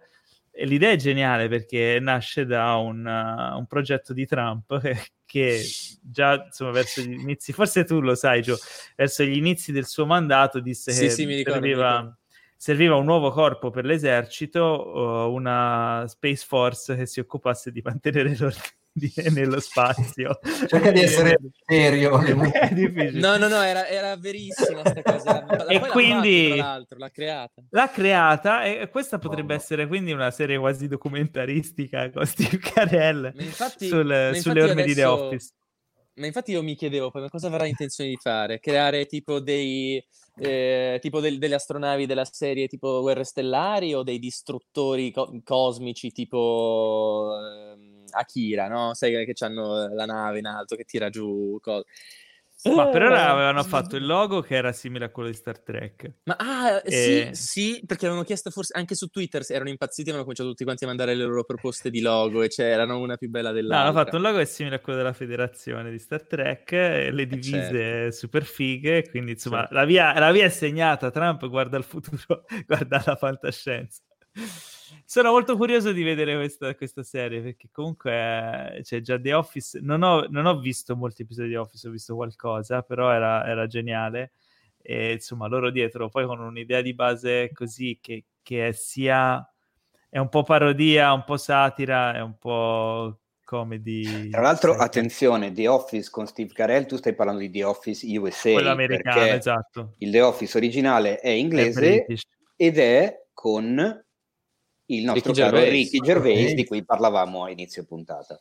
Mi ha fatto il personaggio di Ricky Gervais è quello che poi interpreta Steve Carell in quella americana? Sì, esatto. Sì. Ma infatti ogni volta che fanno tipo gli Emmy, le cose escono no. Si prendono in giro. si prendono in giro. Allora, andatevi poi a cercare un tipo Ricky Gervais che quando gli chiede l'Emmy a Steve Carell in pratica. Sì, esatto. Sì, se la vuole indietro. Ma anche negli ultimi Golden Globe mi sa che gli ha tirato una frecciata. Ma se le fanno ogni volta, poi ha retto il gioco da Dio, cioè l'hanno inquadrata, ha fatto proprio la faccia incazzata, comunque dice c'è rimasto male, in realtà no, è ormai un gioco. Lo fanno sempre. C'è proprio la scena di lui che fa vedere Steve Carell che corre e si dice look at stupid face, proprio mi ha fatto ridere il commento che ho letto adesso in live di Josicki Osman che dice che uscirà una cosa tipo fascisti su Marte. È vero. Che non è male. Per chi non la conoscesse, magari recuperatevi Fascisti su Marte, che è una cosa di Corrado Guzzanti di ormai non mi ricordo neanche più quanti anni fa, che secondo me faceva molto ridere. Una delle cose geniali era il conto alla rovescia in numeri romani. Quello è stata veramente una cosa sì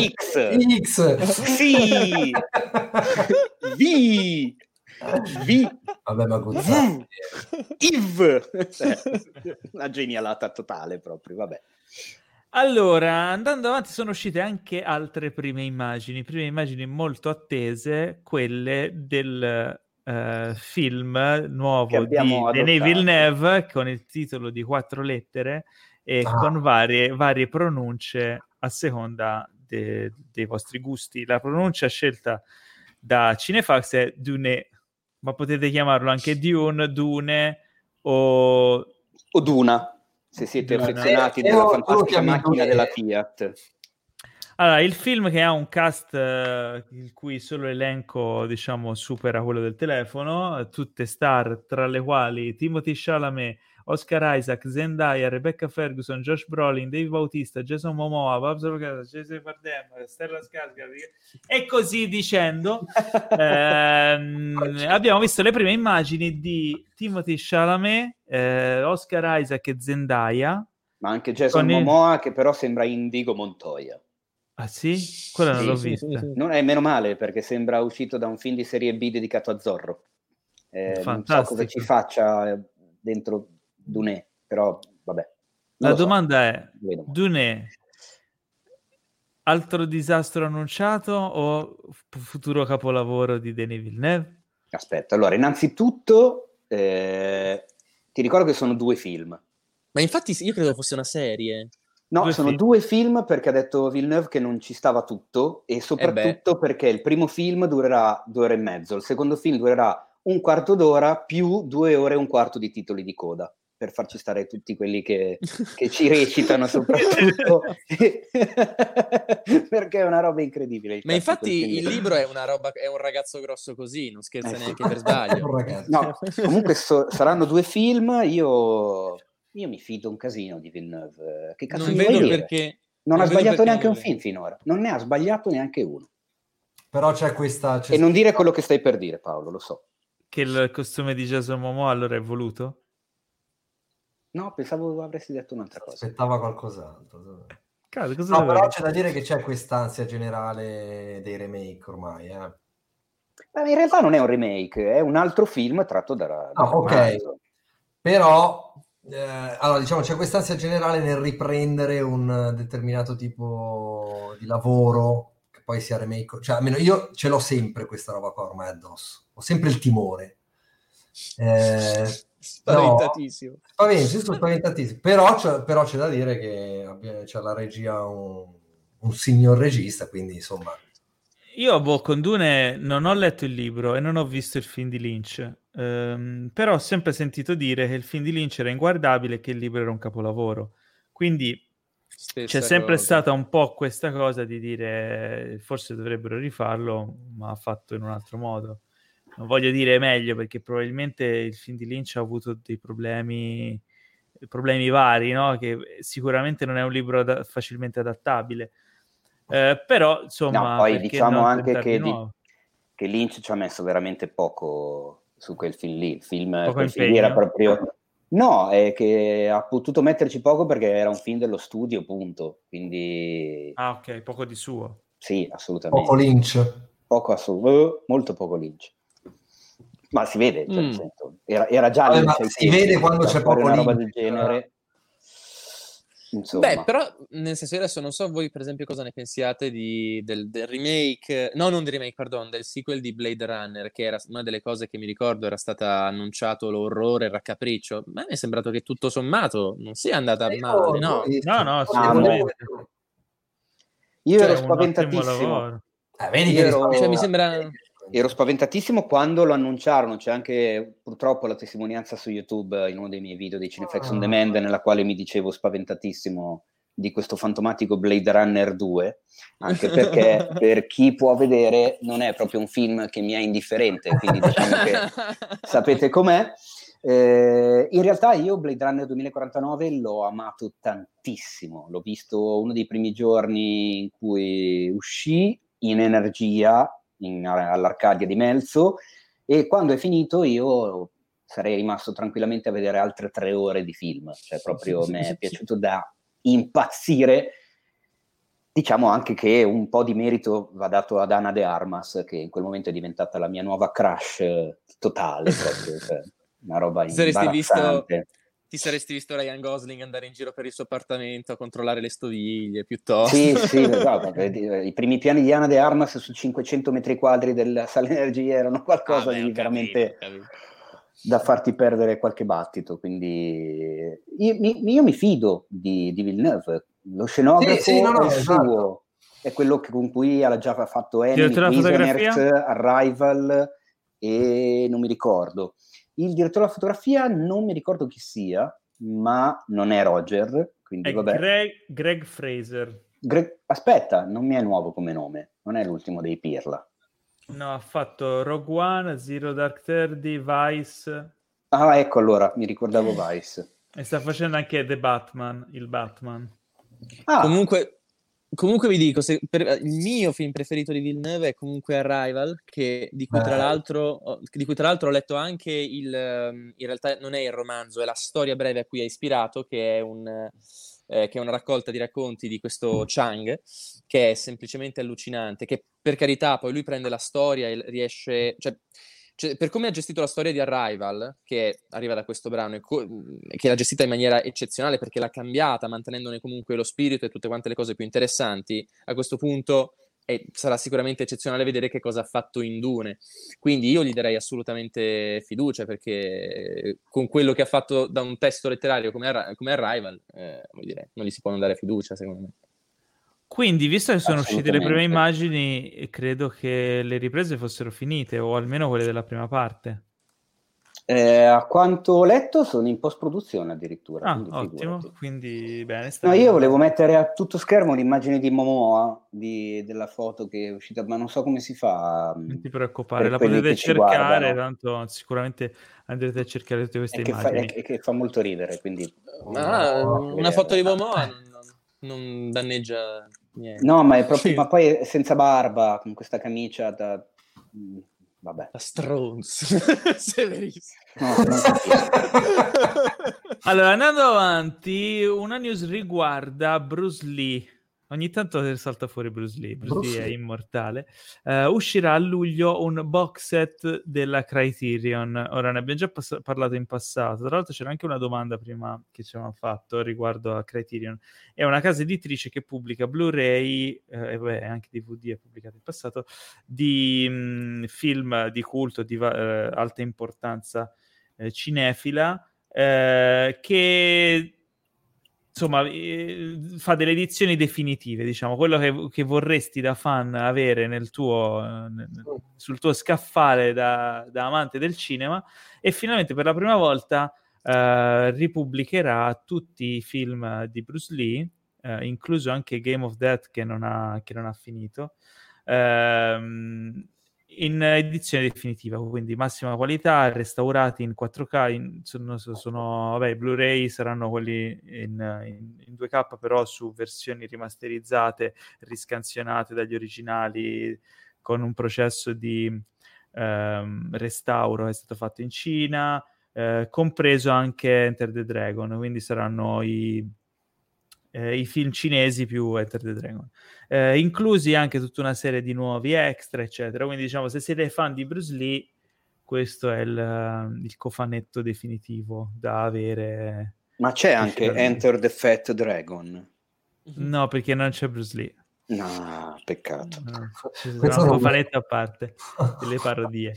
Altra news, Tom Hardy leggerà 6 storie per bambini in un programma della BBC. 6 storie della buonanotte, diciamo. Storie della buonanotte. Poi li picchierà con la voce di Bane, con la voce di Filippo Timi, esatto. Bambini. Questa notizia è abbastanza assurda. Per un programma per bambini famoso in Gran Bretagna, e insomma, chi non vorrebbe avere il proprio figlio piccolo che si addormenta con la voce di Tom Hardy, con questa bestia d'uomo? Ma guarda che ha una gran bella voce Tom Hardy, cioè, trapezzi, ma... io sono frocio per Tom Hardy, cioè, nel senso, a me piace un casino lui, bella mattia, comunque sì, direi, cazzo. E poi c'ha una gran bella voce, c'ha questo accento british fighissimo. Ma io vorrei ascoltarle le fiabe. Io già vedo il bambino nel lettino che si spruzza l'argento in bocca. Ammirami. Vabbè, fantastico. Bob Odenkirk, il nostro caro Saul Goodman, lancerà una casa di produzione con un accordo già in piedi con Sony Pictures TV. Lui ha dichiarato di essere comunque, avere iniziato la sua carriera come sceneggiatore, come scrittore, perché lui ha iniziato scrivendo per comici, e che quindi si trova, nonostante sia diventato un attore riconosciuto eccetera, si trova molto a suo agio nello sviluppare nuovi progetti ed è contento di avere come compagni nel development hell, quindi l'inferno dei progetti in sviluppo, quelli della Sony, che comunque ricordiamo ha prodotto sia Breaking Bad che Better Call Saul, che sono prodotti da Sony Pictures, e quindi insomma lavorerà per i prossimi progetti e svilupparli per Sony, che secondo me è una notizia interessante, perché comunque Odenkirk ha dimostrato di saper fare delle cose molto, molto fighe. Vediamo se anche come autore se la caverà e ci porterà altre perle. Gio, Yeia, voi seguite Better Call Saul? Allora, io ho avuto è stato un po' strano perché l'ho recuperata molto tardi io, Breaking Bad. Vuol dire che l'ho vista tutta in un mese, tipo, neanche.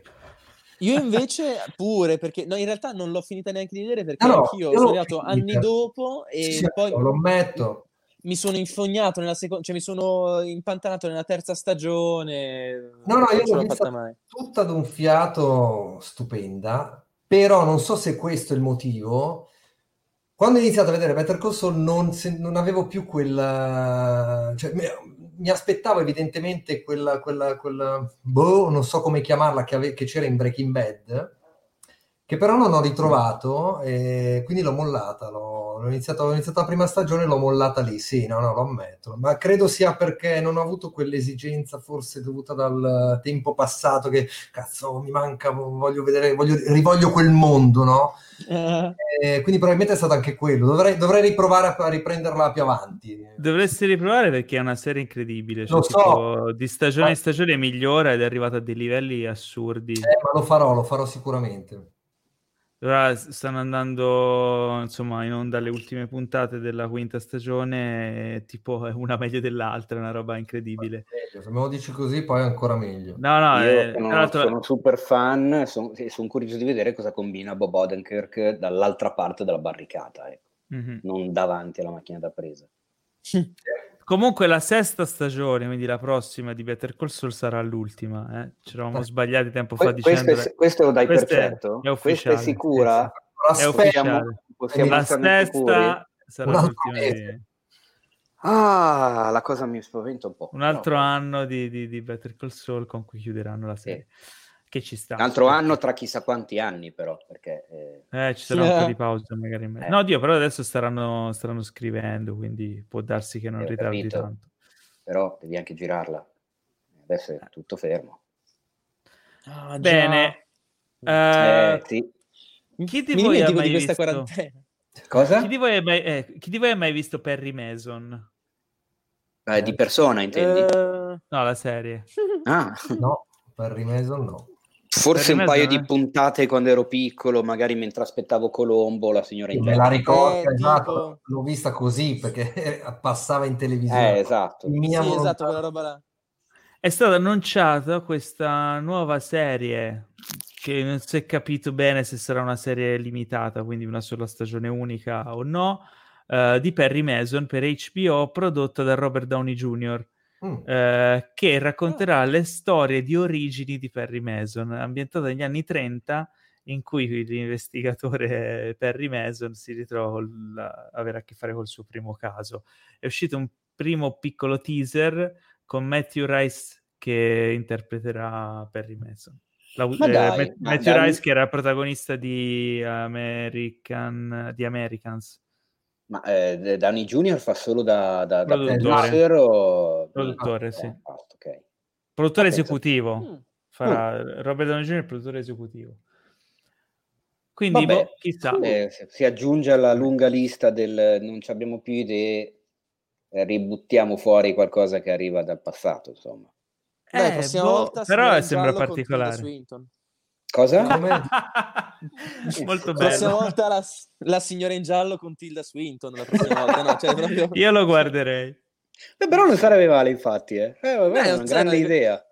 Mi devo lasciare la sigla. Rimanendo in casa HBO, ultima news, qualche settimana fa è partito un podcast che si chiama Talking Sopranos, con Michael Imperioli e Steve Schirripa che interpretavano all'epoca Christopher Moltisanti e Bobby Baccalà, due attori della serie, ormai serie culto HBO di Soprano, che raccontano puntata dopo puntata in retroscena di ciascun episodio della serie, avendo ospiti mano a mano i vari persone che hanno lavorato alla serie, sia come attori, sceneggiatori, eccetera. Ma hanno copiato i due di Scrubs, che l'hanno iniziato evidentemente. È una cosa che sì, però Paolo, è vero, ne avevamo parlato. Paolo, raccontata così l'idea sembra fatta da persone che sono sull'orlo della disperazione, cioè mi sembra una roba, ma in realtà guarda, sì, però Il Soprano è un caso a parte, è una delle poche serie che ha continuato a mantenere un sacco di fan e di nuovi adepti nel corso degli anni, anche perché ora comunque è disponibile, tipo da noi è disponibile su Now TV, ed è una serie, a parte che è la serie che ha lanciato HBO nel mondo della TV seriale, dei prodotti di qualità, e poi ha cambiato bene o male la faccia delle serie TV, e nonostante questo è una delle poche serie che ha mantenuto il livello anche guardandola attualmente, cioè non è invecchiata male, quindi ha uno status particolare, specialmente poi in America. In Italia forse ha avuto meno impatto, ma in America l'impatto che ha avuto è talmente enorme da essere proprio un caposaldo. Infatti, cioè, io la consiglio sempre a chiunque non l'abbia vista. Ma io qualche episodio l'ho visto, mi ricordo la sigla che era semplicemente eccezionale, forse una delle migliori che abbia mai visto. Era sì, ma è una serie che in realtà, cioè, per apprezzarla devi vederla sì, tutta. Immagino. Perché c'è uno sviluppo dei personaggi, della psicologia, una profondità nei personaggi che è... per l'epoca era una roba nuova e comunque ha bisogno di essere seguita con attenzione per essere sviluppata.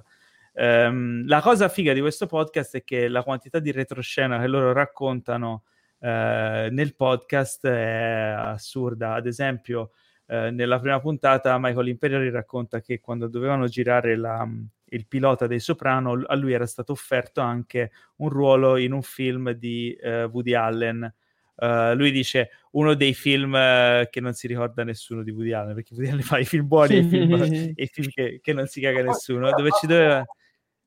ha fatto con Woody Allen un film lui, no?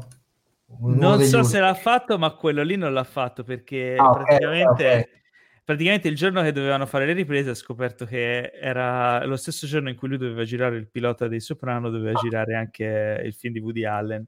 E allora Schirripa gli chiede: ma quindi ti pagavano tanto? E lui gli risponde: per il Soprano sì, per il pilota del Soprano sì. Gli fa: ma lo so, gli fa Schirripa, nei film di Woody Allen i soldi non ci sono mai. No. E quindi alla fine lui ha fatto il Soprano e poi ha avuto fortuna perché insomma ha avuto il ruolo della vita, mentre quel film lì di Woody Allen, pur mitico Woody Allen, però ogni tanto fa dei film che effettivamente non si caga nessuno. Però ci sono tanti... Però è un'esperienza adesso, non è che devi per forza star lì a guardare il budget o il cachet. No, ma lui dice più che per il budget, lui dice: io avevo letto il copione dei Soprano, il personaggio era effettivamente interessante, profondo e c'era tanto da sviluppare.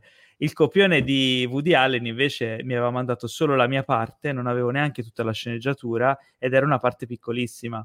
Quindi anche a livello di attore la scelta era, insomma... l'unica cosa che ci poteva essere quella di lavorare con Woody Allen, però alla fine quando ti trovi sul piatto queste cose qui, e la cosa la cosa a cui pensare è che all'epoca HBO non era HBO. All'epoca fare una serie per HBO significava fare una serie per un canale sportivo, cioè era una roba che loro erano sicuri che avrebbero fatto solo il pilota e non sarebbero mai più stati richiamati. E tra l'altro quando andarono a fare i provini pensavano fosse una serie sui cantanti, no, è una roba assurda. Sì, Soprano pensavano. Sì, no, sì, vabbè. Tutti quelli che erano andati a fare i provini pensavano fosse una serie sui cantanti. E l'hanno scoperto questa cosa è bellissima, ma sapevo. E quindi insomma, se specialmente per chi non ha mai visto Soprano e magari vuole recuperarlo, cosa che straconsiglio, poi si può guardare anche in contemporanea questi podcast che sono veramente ricchi di aneddoti e di cose interessanti. Io ho finito da poco un rewatch e devo dire che sì, l'ho apprezzato tantissimo. Tu ti fai i rewatchoni?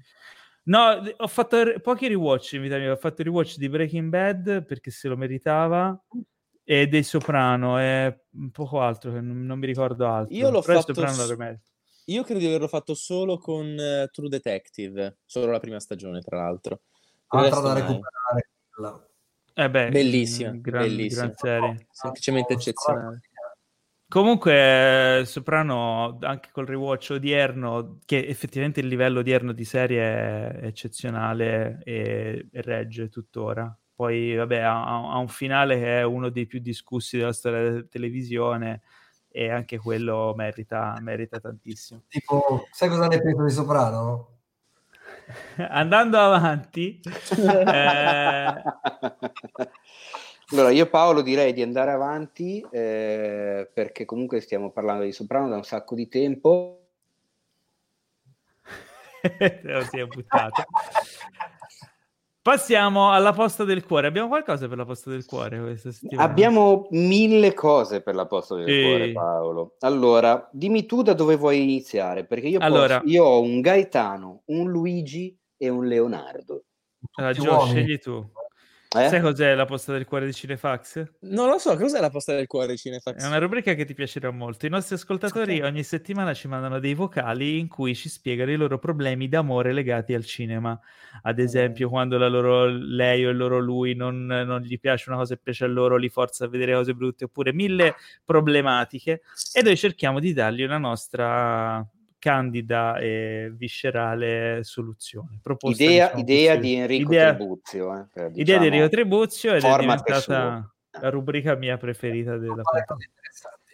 Esatto. Tra l'altro, cosa da sottolineare a tutti i costi, io ricevo i vocali sul profilo Instagram di Cinefax.it, ma prima di mandarli in onda non li ascolto. Cosa pericolosissima, questa sorpresa così, non è buono. Dai. Senza assolutamente nessun tipo di filtro. Vabbè, io vado in ordine alfabetico e quindi ascoltiamo cosa ci dice Gaetano C, sperando che il volume vada bene. Vado a caso. Ciao a tutti ragazzi di Cinefax, intanto grazie per le migliaia di ore di compagnia che ci tenete ogni volta. Io ho un grandissimo problema con la mia ragazza, che riassumo così: lei si rifiuta di guardare qualsiasi film di animazione che non sia Disney Pixar. Non ho ancora capito il motivo di questa cosa, ma così non mi permette di fargli vedere film come quelli di Miyazaki, che io adoro dal primo all'ultimo, o anche bei film come L'Isola dei Cani, o anime in generale, capolavori come Rick e Morty, BoJack Horseman, insomma. Per me è un problema enorme perché io sono appassionato di tutte queste cose. Vi prego, datemi una mano. Ciao ragazzi. Io ho la soluzione. Vai. E sai perché ho la soluzione?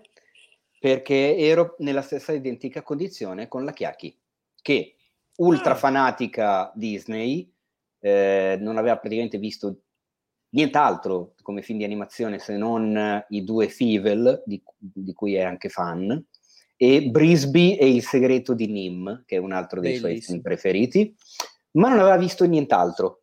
Quindi io ho detto, tu ti devi vedere i film di Miyazaki, dammi retta.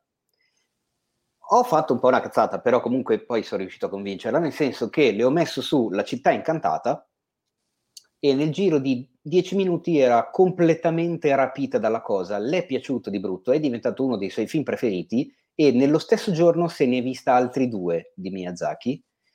E poi in 3 giorni abbiamo finito tutti i Blu-ray di Miyazaki che avevo, ne ho dovuti comprare degli altri per fargli rivedere altri perché non ne avevo più, nonostante comunque mi abbia detto però il più bello è il primo che mi hai fatto vedere, e io le ho anche detto lo so, e purtroppo diciamo che l'ho giocata facile, ecco, per conquistarti, però ci sono riuscito, cioè da lì le è venuta la voglia. Anche Lupin nel castello di Cagliostro l'hai fatto vedere? No, quello non ancora. Anche perché non l'ho visto niente. Scusa, in un'era digitale come questa, prendi il Blu-ray, lo esporti, ci piazzi il logo Disney davanti prima, al posto di quello della... Tu sei un criminale. Aspetta, ce ne ho uno.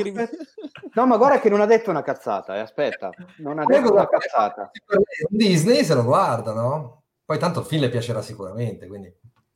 Tu che idea hai, Gio? Ma no, no, io stavo pensando ai ricatti, no. Il coltello, fila i coltelli. Sì, cioè proprio la fai facile, senti tesoro, la situazione è questa, metti giù la pistola, va bene, d'accordo. Se no puoi andare per gradi, tipo parti dal Gigante di Ferro, che comunque è animazione americana, ma non è Disney, e poi piano piano ti allontani e la porti verso altri lidi. Tra l'altro, ragazzi, una cosa, ma voi lo sapete che, cioè sì, lo saprete, ma ci sono un sacco di film di animazione che non siamo mai riusciti, che sono meravigliosi, che però non sono mai arrivati in Italia. Io mi sono sempre distrutto dall'idea che non siano mai arrivati. Per esempio, Felide, tedesco, basato su un libro di Pricci, è un film del 1994, tedesco meraviglioso, ma che, non è, che è un film che è stato questo libro che si chiama La società dei gatti assassini, dove c'è questo gatto che praticamente arriva in un quartiere e praticamente ci sono insieme di gatti bla bla bla, e c'è questo omicida che va in giro a sbudellare gatti in giro, poi c'è dietro un complotto politico, c'è una roba interessantissima che non è mai arrivata in Italia, probabilmente proprio perché sbudellavano gatti. Però è proprio un peccato. Tu le faresti vedere questo, quindi? Beh, per esempio sì, c'è una cosa diversa, gli dici è tedesco, è interessante, ah che bello, e poi una roba orribile. avrà fiducia poi in sì, sì, poi gli fai vedere il castello, la fiducia. Esatto, gli fai vedere Totoro, gli fai vedere un po' tutto. Wow. La fiducia è i minimi storici. Va bene, abbiamo un'altra, Teo? No, comunque sì, diciamo che no. è una delle soluzioni, perché no? Secondo me potrebbe essere... Ah sì, o gli metti il meglio, lei si innamora, che bello. Sì, sì. No? Sì, allora, abbiamo ascoltato... Paolo. No, è un genere. Nel senso, oddio. Tra i commenti, tra l'altro, ci consigliano di farle vedere La tomba delle lucciole. Io direi anche no, perché dopo... Esatto. Cioè, proprio cadi in una depressione terribile. Secondo me non solo non vuole più vedere un film di animazione non Pixar, non vuole più vedere niente, neanche la vita, cioè proprio zero. Comunque, andrei avanti e vediamo che cosa ci racconta. Perché avete sempre questi nomi strani? Che no, non è. Chi è? Dov'è? Me lo sono perso. No. Ma dov'è? Ce n'era un altro. Era lì. Cacchio?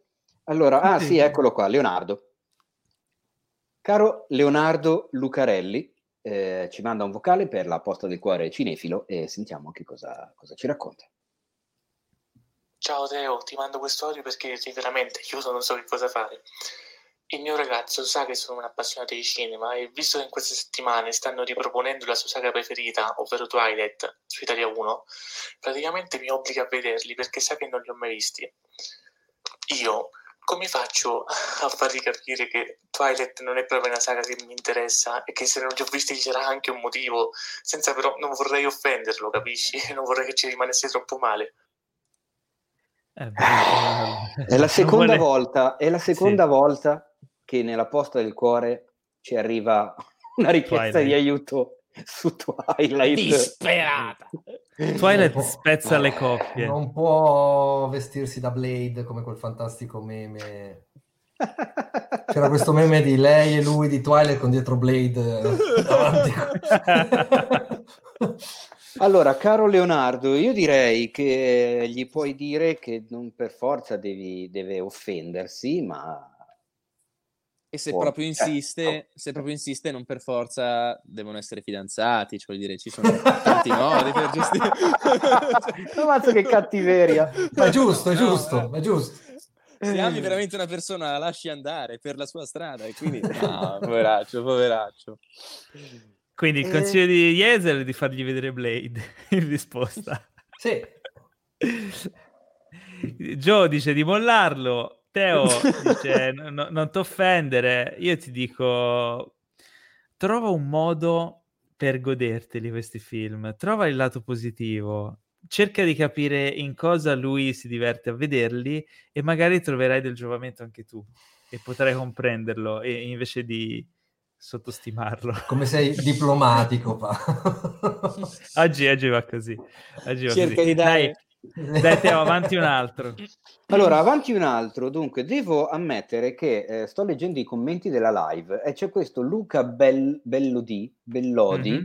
che continua a dire leggi il mio, ti ho mandato il mio, ascolta il mio. Caro Luca Bellodi, io non ti trovo nei messaggi di Instagram, quindi o me l'hai mandato da un'altra parte o hai usato un altro nome oppure usi un nickname per il quale sei riconoscibile. Fammi capire alzo sei, perché sennò non è inutile che continui a scrivermi ascolta il mio. Dice Luca, vedi. Adesso io lo cerco, guarda, in diretta. Ma io cerco... Guarda che servizio, ma chi ve lo fa? Ma non lo so, ma nessuno, infatti non... Luca B89. Luca B89. Comunque ci dice tipo Alessandro Bonuccelli che il lato positivo di Twilight è col televisore spento. Io non sono d'accordo perché anche il film più brutto può avere un momento buono. L'hai trovato? Ok, l'ho trovato. E...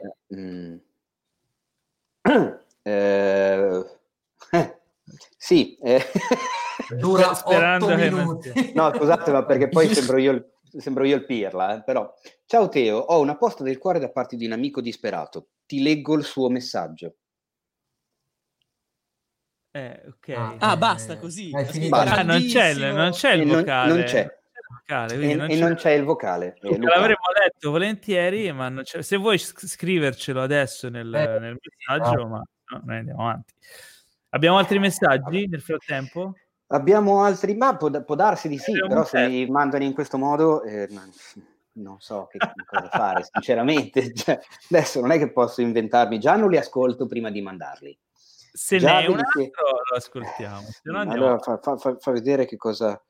No, ok, niente. È vero, no, che... È vero... di Gio Pizzi. C'è un vocale di Gio Pizzi, volendo, che mi ha mandato oggi. Vai. Così.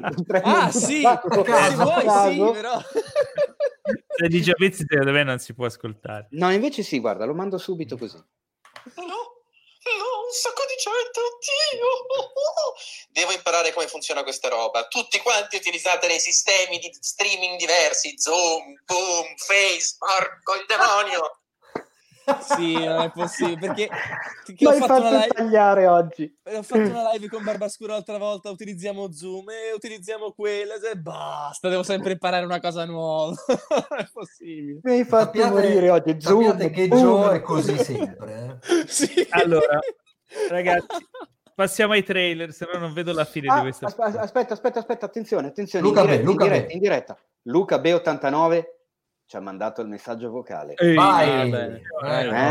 Guarda che incredibile interattività con la community che abbiamo, cioè lo cerco, manda sto messaggio. Lui me lo manda, ma io non so chi è. Prego. Chiedo chi è, mi risponde il nickname, prego, vado a guardare, non c'è, gli dico di rimandarmi, lui me lo rimanda e io lo mando. Ciao amici di Cinefax, ho dovuto subire ben 2 film della Cortellesi nel giro di 2 settimane, prima di poter finalizzare con l'amorosa. Come posso riuscire a fare di nuovo bam giù nel canestro senza vedere un film di Ozpetek? A parte che questo qua è un ingrato di merda, perché i film di Ozpetek sono bellissimi. Però, i film di Ozpetek abbiamo il Tribuzio che potrebbe dire la sua, però non c'è. Quindi puoi dire la tua gioia. Allora, ma perché? Ma non è male la Cortellesi? A me non piace. No? Oddio, mi sto venendo un dubbio. La Cortellesi non... A me piaceva come comica. Beh, come comica è strepitosa. Io parlo di film. Un suo brano meraviglioso che è Non mi chiedermi. Dove praticamente era una sorta di parodia dei brani di Giorgia. Andate, fatevi un favore, non l'avevamo ancora detto in questa puntata. Forse sì, andatevi a recuperare Non mi chiedermi di Paola Cortellesi, testo di, se non vado errato, Rocco Tanica di Elio Storietese. Vabbè, basta. È un capolavoro come musica e come testo, è un brano meraviglioso e lei è bravissima. No. Poi sul cinema, vabbè, mi dispiace. Ma a me piace, forse sono gli ultimi film che ha fatto con Albanese, che sono, non dico evitabili, però anche senza, cioè può essere quella la cosa, perché a me la Cortellesi, ti dirò, mi piace.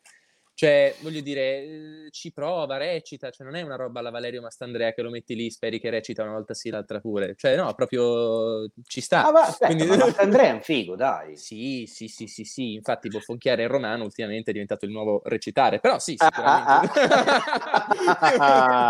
No, scherzo, non so perché volevo dirlo.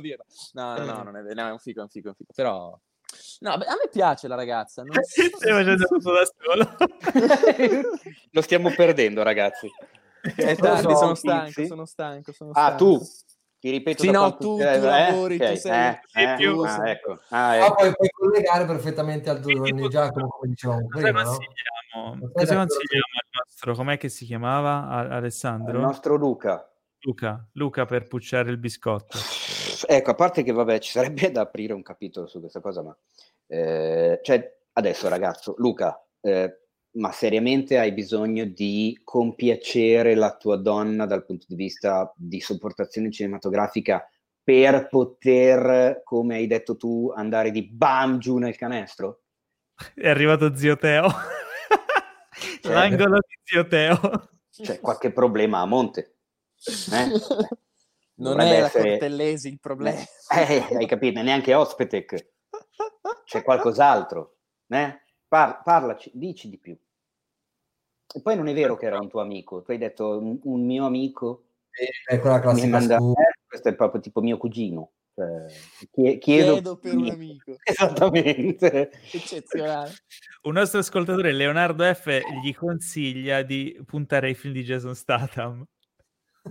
Però non so se fa il suo caso, dipende da come Luca, se ha insomma le fattezze di Jason Statham. Ma vabbè, dipende. A me andrebbe bene, nel senso, perché la Chiacchi è ultra fan di Jason Statham, quindi se le dico guardiamo un film di Jason Statham, lei è contentissima. Ah, dici, carica l'autore. È quello di Puccio di Biscotto alla fine. Cosa?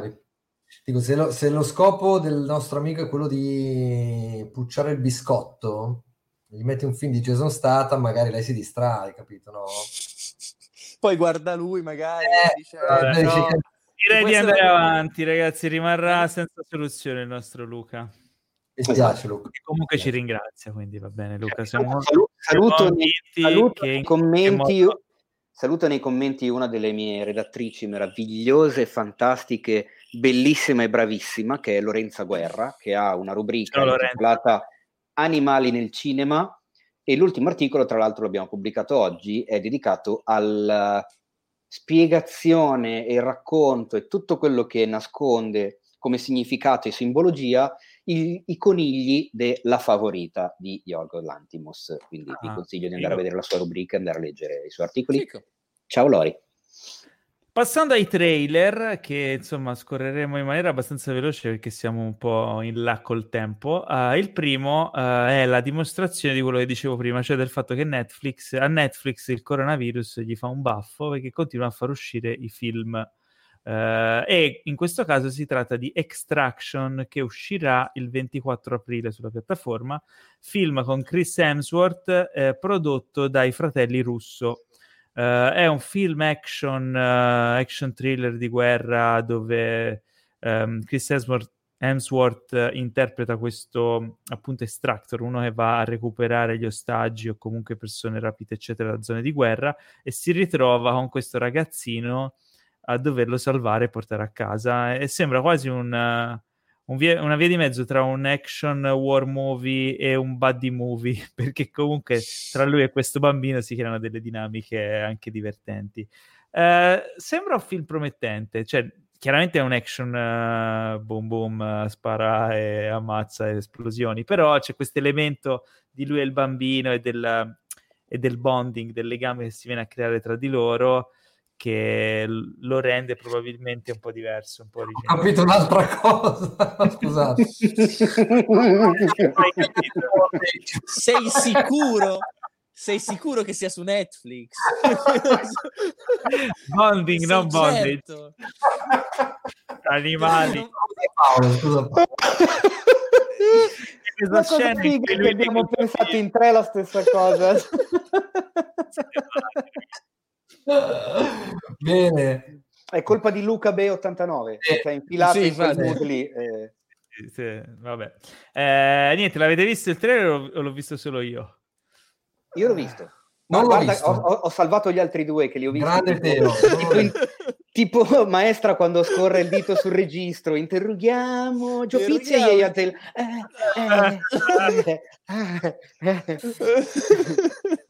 Meno male. Io in realtà l'ho visto, e se devo dire la verità, non lo so, mi sembra la fotocopia di un sacco di tanti film degli avisti, cioè Chris Hemsworth bello, super figo, supereroe, non è Thor, anche se sembra bravissimo, violentissimo, fighissimo, gli americani buoni anche nelle situazioni in cui uccidono una valanga di gente. Poi magari non lo so, per passare il tempo lo guarderò anch'io. Mi sembra che si prenda troppo sul serio, quella è la cosa che mi ha... Non lo so, E se non vedi Netflix... Cosa? Avete parlato in 15? Cosa? Pardon. No, lui diceva essendo un film Netflix, però effettivamente ci sono dietro i fratelli Russo che comunque, a parte Marvel, vengono da Community, quindi anche nei film Marvel ci hanno sempre messo la componente comica di alleggerire, eccetera, quindi non credo che sia un film iper serio. Penso che abbia delle uscite, non lo so. Non l'ho vista tanto questa vena. Ci sono un paio di battute col bambino, situazione tipo la strana coppia, non lo so, potrebbe essere carino, potrebbe essere un... Guarda, io non lo so perché nel corso di questi anni in realtà sono stati tirati fuori un sacco di film tipo Extraction, tipo su Netflix, no? Per esempio c'era quel film con quell'altro bisteccone che dovevano recuperare dalla Somalia, altri ebrei da portare in un'altra parte, cioè tutta, che mi sembrano sempre... ne abbiamo parlato anche qua, non mi ricordo il titolo. Che mi sembrano spesso delle versioni B-movie, cioè B di, non so, tipo di The Munich, no? Che sempre un po' pesantoni, però non ce la fanno fino alla fine. E qui adesso sto guardando il trailer, ma in realtà ho scoperto che l'avevo adocchiato anche prima. Mi sembra proprio quello, Medio Oriente, un sacco di gente cattiva con la barba, e sguardi, e elicotteri, e filtro giallo, cioè non lo so, mi sono visto così. Soprattutto filtro giallo a Esplosioni. Boom boom boom, frasi ad effetto. Ma tu sei un eroe ogni tanto quando faccio quelle cose. Perché ogni tanto cosa fai? Altre cose. Vai a cagare. Riprendi in mano il martello e volatene via con i Guardiani della Galassia. Vabbè. Rimanendo in casa Netflix, trailer di una serie molto attesa, la serie di Damien Chazelle intitolata The Eddie. Cosa ne pensi, Teo? Ne penso che sono ancora più curioso di prima, dopo averne sentito parlare quando era uscita la news.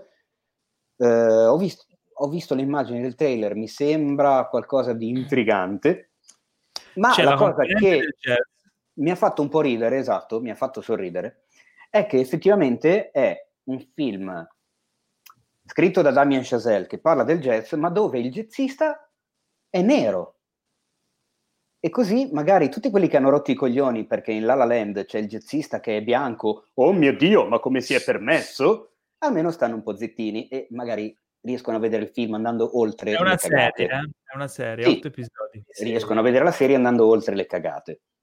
Ah, dici che l'ha fatto solo per quello, non ce la faceva più? No, non credo, però a me fa piacere. Sì, ecco, più o meno. È ambientata a Parigi, quindi non in America, dove c'è questo club jazz che... insomma, i gestori di questo club e i musicisti iniziano ad avere problemi con la mafia. Quindi c'è anche questa componente crime dentro. E sembra una cosa tipica, perché poi questa ambientazione parigina, e il jazz, il crime, tutto mescolato insieme. Insomma, sembra qualcosa di diverso. Ma poi diciamo che quando comunque un autore cinematografico si cimenta con un prodotto seriale televisivo, io sono sempre curioso di vedere cosa combina. Vediamo tanto... detto, Paolo, dove si troverà su Netflix. Okay. Sempre Netflix. Sempre segno perché io, ecco, come ho detto che non sono uno da serie, sono invece uno da miniserie. Le miniserie mi metto lì, tanto dura un poco, veloci, sì. Le preferisco. Che è un po', allora... tu adesso l'hai detto al plurale femminile, ma conoscendoti anche di persona... è un po' anche la tua vita al singolare maschile, cioè tu non sei tanto un tipo serio, sei un tipo miniserio. Quindi la cosa, diciamo, è coerente con te stesso. Ritorna.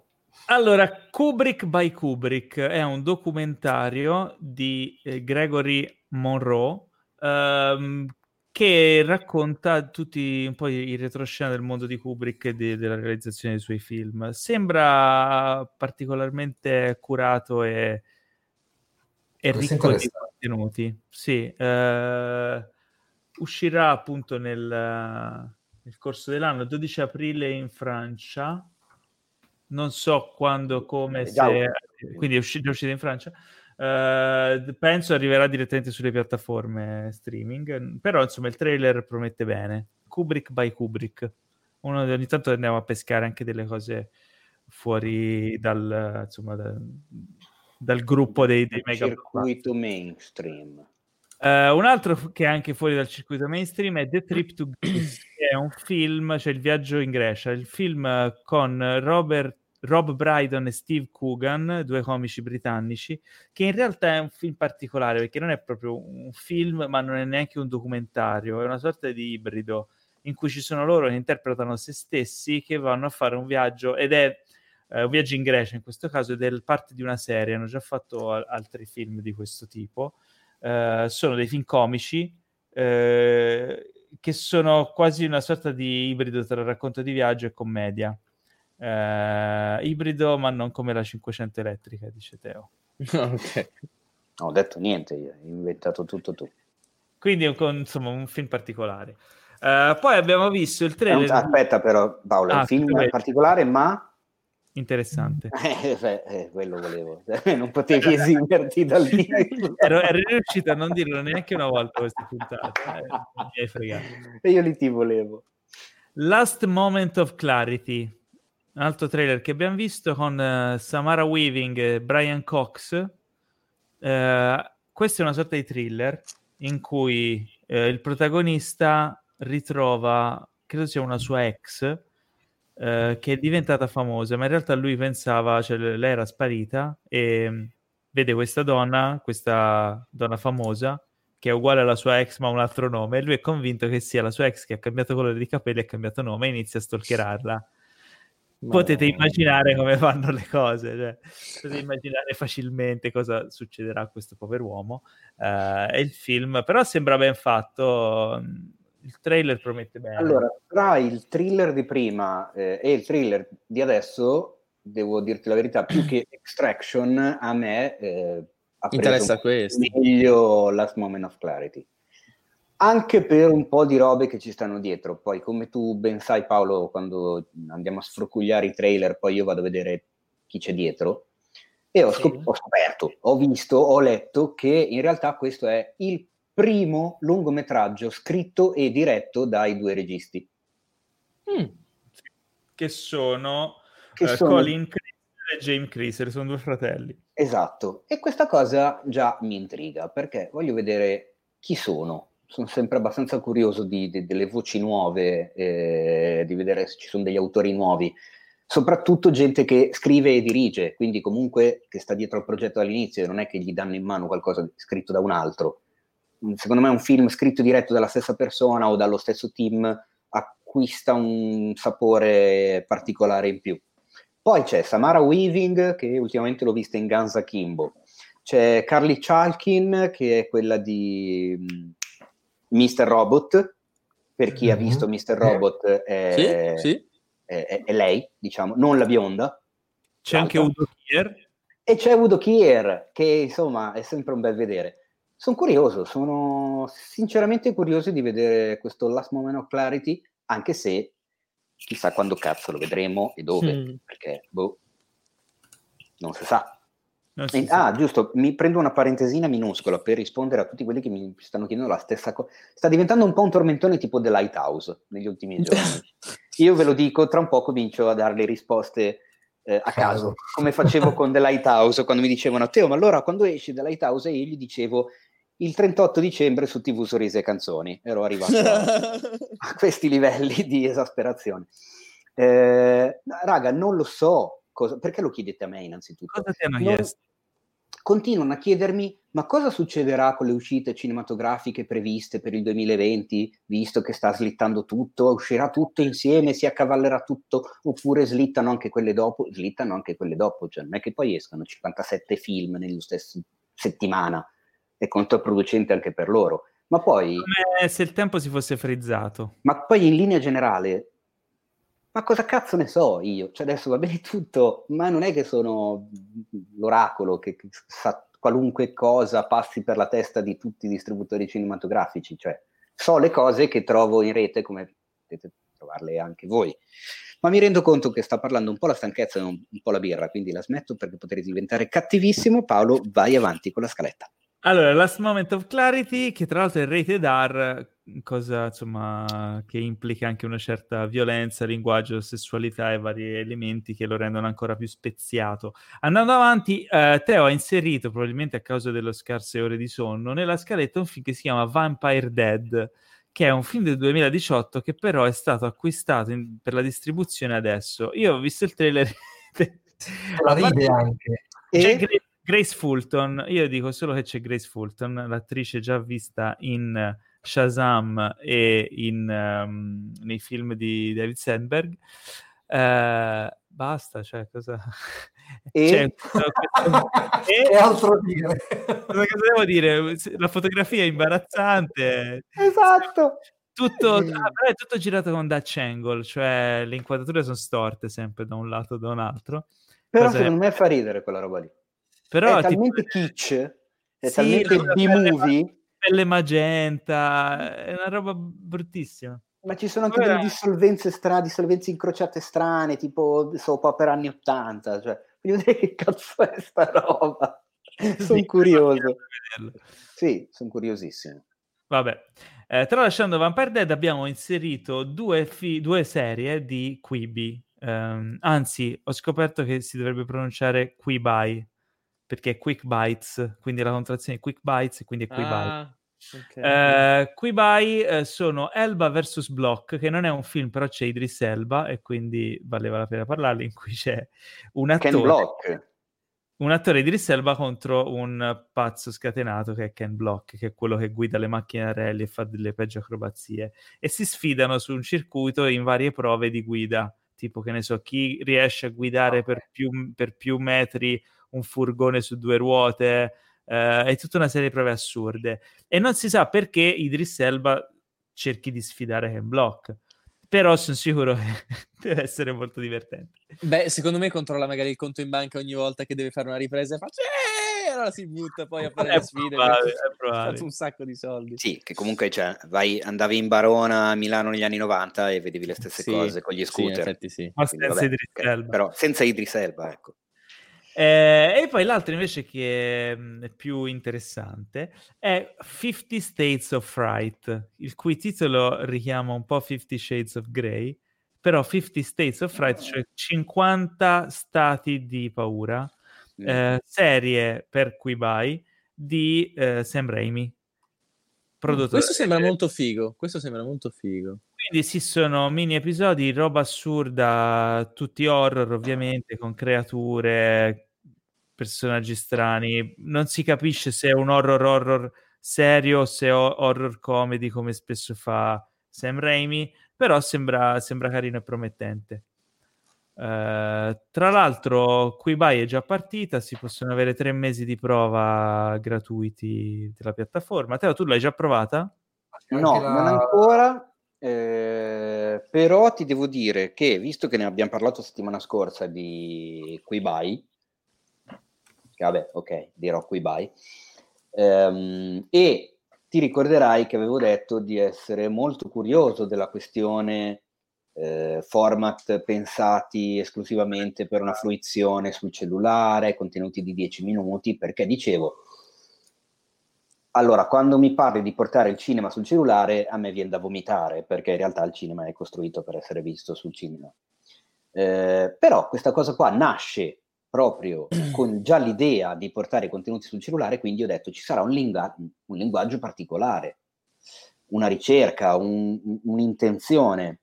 Poi però vedo il trailer di Elba vs. Block e di questo 50 States of Fright.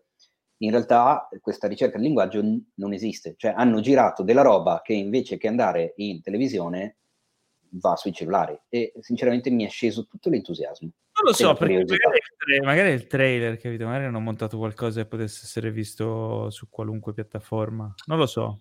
Sì, ma in ogni caso, cioè, una roba di spettacolare come Ken Block che ti guida le macchine da rally in derapata per 2 chilometri e ti guida i monster truck, quelli che hanno le gomme che sono alte 3 volte me, non le puoi guardare su un cazzo di cosa così, perché non ha senso, toglie tutta la spettacolarizzazione della cosa.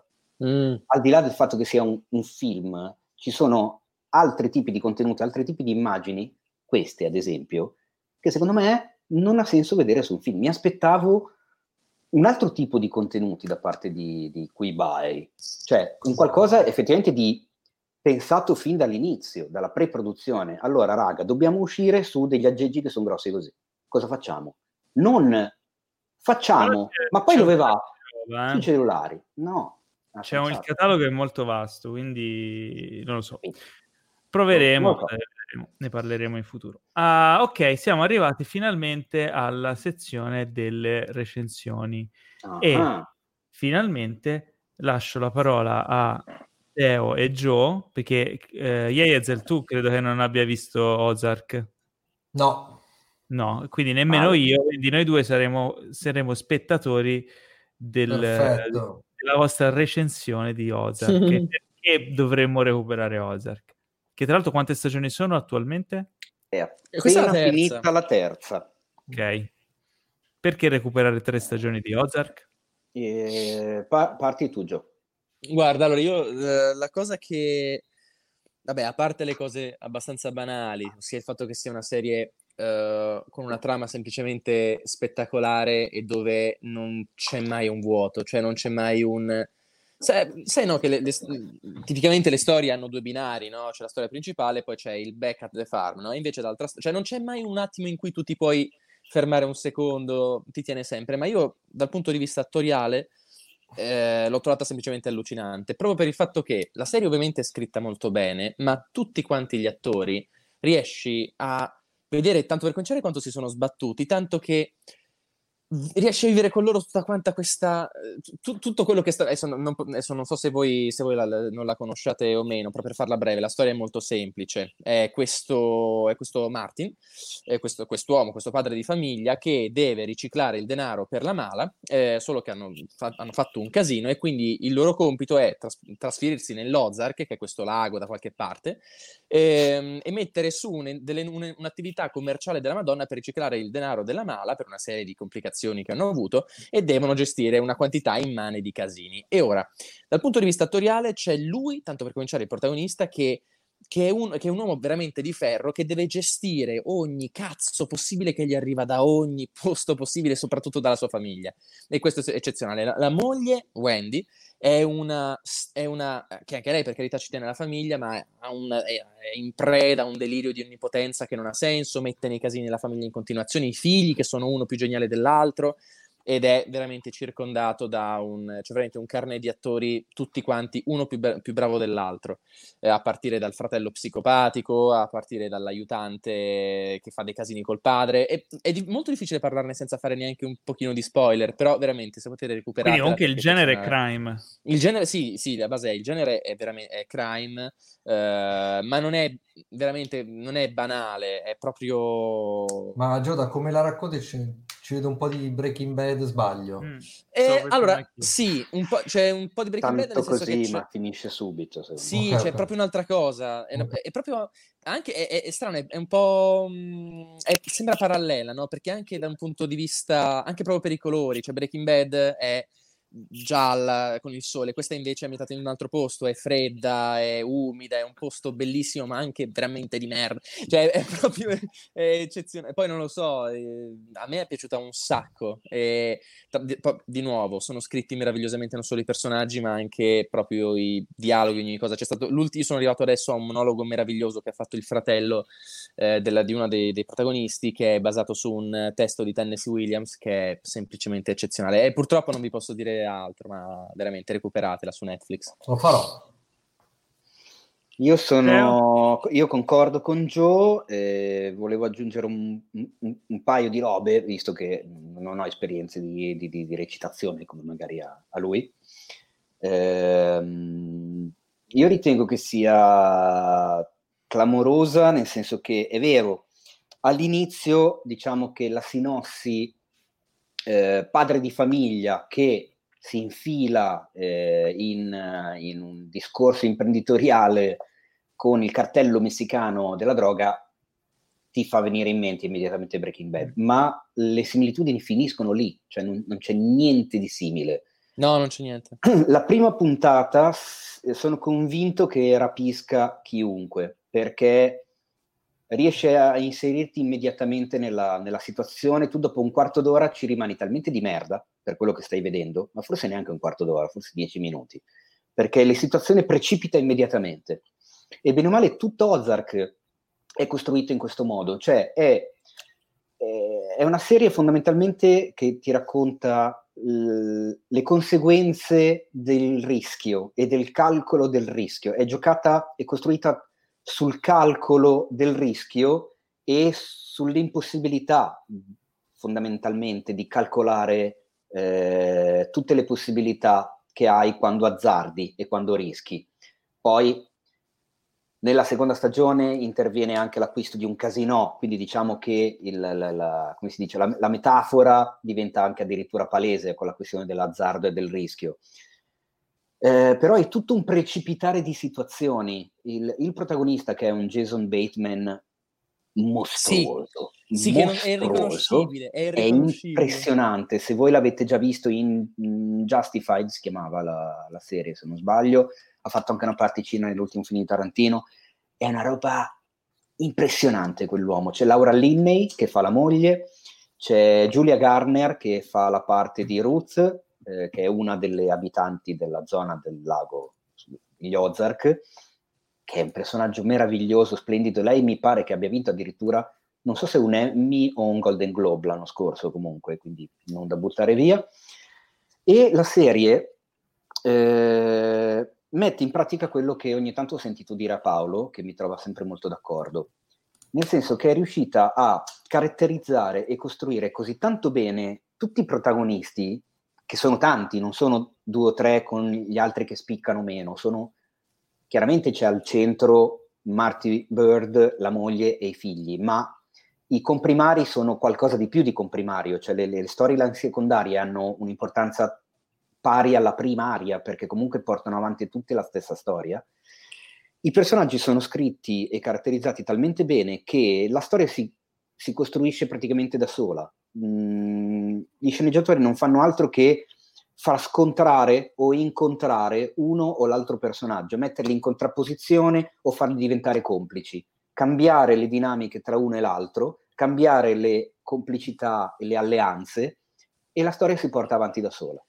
Ma infatti, Teo, non so se anche a te capita, però questa è la prima volta che in una serie, soprattutto con tanti personaggi, io ogni volta che vedo un personaggio, e intendiamoci, questa serie la vedo, se va bene, una volta ogni anno, riesco a, cioè proprio perché sono 3 anni, sono 3 stagioni, ogni volta che vedo un personaggio, siccome sono scritti così bene, siccome i dialoghi sono scritti così bene, loro sono così bravi, riesco a ricordarmi perfettamente tutto quello che è successo, e cioè, non è che c'è quella situazione della serie, ah già è vero, lui al fratello gliel'ha detto, che te la deve spiegare la serie, lì proprio vedi, perché lo fanno vedere subito, è tutto già così vivo, e loro sono... Così è eccezionale, veramente recuperatela, è stupenda. E poi la figa, ecco, vedete, adesso mi viene incontro uno dei nostri commentatori della live che mi dice che la Garner vinse un Emmy quando era nominata contro 4 attrici di Game of Thrones. Quindi, insomma, diciamo urco. Se la giocava, e ha vinto lei. Ma la cosa figa anche di Ozark è proprio questa sorta di tensione opprimente costante, questa pressione che senti sul protagonista, che deve appunto risolvere tutta la merda che gli arriva addosso e che continua ad aumentare nel momento in cui lui mette le toppe alla merda che gli sta entrando nella barca, se ne apre un'altra dietro di lui, o per colpa sua o per colpa di qualcun altro, ed è tutto un molto vicino a lui, tra l'altro. Esatto, anche il coinvolgimento, perché all'inizio della serie è solo lui è consapevole di quello che sta facendo, la moglie è all'oscuro, i figli sono all'oscuro, poi nel corso della storia la moglie lo viene a sapere e viene coinvolta, poi i figli lo vengono a sapere e vengono coinvolti, poi cioè la cosa continua a gonfiarsi. La seconda stagione è un filino, secondo me, meno appassionante. Questa terza, che è l'ultima che è andata su Netflix, sembra neanche un mese fa se è uscita, è bestiale, ed esce tantissimo il personaggio della moglie di Laura Linney, c'è l'inserimento di un nuovo personaggio, come ha detto Gio, che è il fratello della moglie, che è un personaggio spettacolare, scritto da Dio, interpretato meravigliosamente. Io ho subito amato l'attore, che non avevo mai visto prima, e adesso è una di quelle situazioni in cui vai a vedere chi è l'attore per poi andare a vedere cos'altro ha fatto, cioè sì, è. E quindi c'è anche la capacità dei vari registi, che come sappiamo nelle serie essere più di uno, non essere lo stesso, evidentemente sono tutti molto in gamba e tutti che tirano fuori il bello. E non so cos'altro dire. Mi avete convinto. Sì, sono assolutamente veramente entusiasta. No, davvero, buttatevi. guardatela. Mi ci metterei adesso, ma se non è adesso lo faccio domani, sicuro. Tanto io, quando finiamo la puntata, ho ben due cose che non vedo l'ora di vedere, che sono Better Call Saul e Westworld, quindi abbiamo due stagioni all'attivo di questo Ozark. Tre, quindi c'è già la terza anche. Sì. Tra l'altro Jason Bateman è anche regista di più di un episodio, soprattutto se non vado errato della prima stagione. Quindi è uno, ed è anche produttore, quindi è uno di quei prodotti Netflix che valgono l'abbonamento. Sì, assolutamente, li vale tutti. Okay. Poi intendiamoci, non è pesante che non ce la fai più, c'è anche questi momenti anche di leggerezza, è proprio equilibrata, è proprio perfetta. No, è veramente figa, coinvolgente, ultra consigliata. Sono proprio fan. E dunque invece è uscito in digital e sono riuscito finalmente a vedere L'Uomo Invisibile, il nuovo film di Lee Wannell. Aspetta Paolo, è un ossimoro. Sì, sono riuscito a vederlo, è vero. Allora non è così bravo. No, non è tanto bravo, anzi è cattivo. No, ma non è buono fare L'Uomo Invisibile, se l'hai visto. Cazzo, uomo invisibile sei. Hai ragione, ok, riformula Paolo. È uscito in digital e non sono riuscito a vedere L'Uomo Invisibile. In realtà questo film l'avrebbero potuto chiamare La ragazza dell'uomo invisibile, un po' come i film vecchi tipo La moglie di Dracula e quelli dei mostri. La moglie di Frankenstein, la zia di Dracula. Allora, diciamo che L'Uomo Invisibile è un horror di Lee Wannell, che ci aveva regalato Upgrade l'anno scorso, se non sbaglio, che è da recuperare assolutamente. Tu l'hai recuperato, vero Teo? Upgrade. No, perdonami, non ti stavo cagando. Non mi stavi cagando. Upgrade di Lee Wannell, tu l'avevi recuperato. Sì, quello con il gemello economico di Tom Hardy. Okay, esatto. Sì. Quindi torna come regista e autore Lee Wannell, che riadatta il libro storico di H.G. Wells, di Herbert George Wells, L'Uomo Invisibile, che aveva dato vita a uno dei classici del cinema horror della Universal, appunto degli anni 30, L'Uomo Invisibile, anni 40, quello classico. Però rivoluzionando totalmente il punto di vista. Qui il protagonista non è l'uomo invisibile, ma è la sua ragazza, fidanzata o ex fidanzata, interpretata da Elizabeth Moss, che come sempre ci regala un'interpretazione memorabile, e che si trova alle prese con questo ex che la stalkerà, che però ha il potere di diventare invisibile e di farla passare da pazza psicopatica con tutti. La cosa, a parte il fatto che il film funzioni a un livello assurdo come thriller e come quasi horror, thriller horror, con dei toni e una messa in scena molto hitchcockiana, si crea un livello di tensione altissima, e soprattutto il fatto che lei non venga creduta da nessuno, perché tutto quello che accade nessuno può vederlo ovviamente, e nessuno dà per scontato che esista un uomo invisibile. Inoltre le cose che fa lui, le situazioni in cui lui mette lei, sono geniali, assurde e terrificanti allo stesso tempo. La cosa che affascina di più è come è girato il film. Spesso Lee Wannell usa delle inquadrature di spazi vuoti, cioè muove la camera inquadrando spazi vuoti senza una motivazione particolare. È come se lì ci potrebbe essere qualcuno o anche no, ma sei tu spettatore a deciderlo, e inoltre ti crea uno stato d'ansia che ti accomuna con quello che ha lei. E questa cosa qui va avanti sin dall'inizio del film, sin da quando già, insomma, non si è ancora visto nulla, ho parlato di nessun uomo invisibile. Quindi questa tensione che si viene a creare con l'uso degli spazi vuoti proprio nella composizione delle inquadrature dà una caratterizzazione particolare al film che lo impreziosisce di brutto. Inoltre gli effetti visivi, il modo in cui si svolge la storia, e comunque non è banale nelle sue, insomma, nei suoi plot twist, eccetera, e il modo in cui recita la parte Elizabeth Moss sono assolutamente memorabili. Quindi è un film di valore, sicuramente siete appassionati del genere. Se siete tra coloro che si spaventano con gli horror, non è a livello da essere disturbante, quindi insomma lo possono vedere anche insomma quelli un po' più timidi verso il genere horror, perché alla fine è quasi più un thriller che un horror. Straconsigliato. Forse non ha il livello di freschezza che aveva Upgrade, che era totalmente fuori di testa con delle trovate assurde. Ci arriva vicino, però è un film un po' più misurato, è un film forse più elegante, meno, magari leggermente meno potente, ma comunque potente. Straconsigliato, L'Uomo Invisibile. Allora, e se non vi fidate di Paolo, oppure vi sta sul cazzo Paolo, così, soprattutto, situazioni, se volete su Cinefax.it trovate la recensione dell'Uomo Invisibile, perché è uscito non in Italia ma è uscito in Irlanda, e quindi questo dovrebbe farvi capire che la recensione l'ha scritta il sempre classico. Io odio Dio guardi. Esattamente, l'ho linkata adesso nei commenti della live, ma voi che ci ascoltate nel podcast andate a sfrucugliarvela.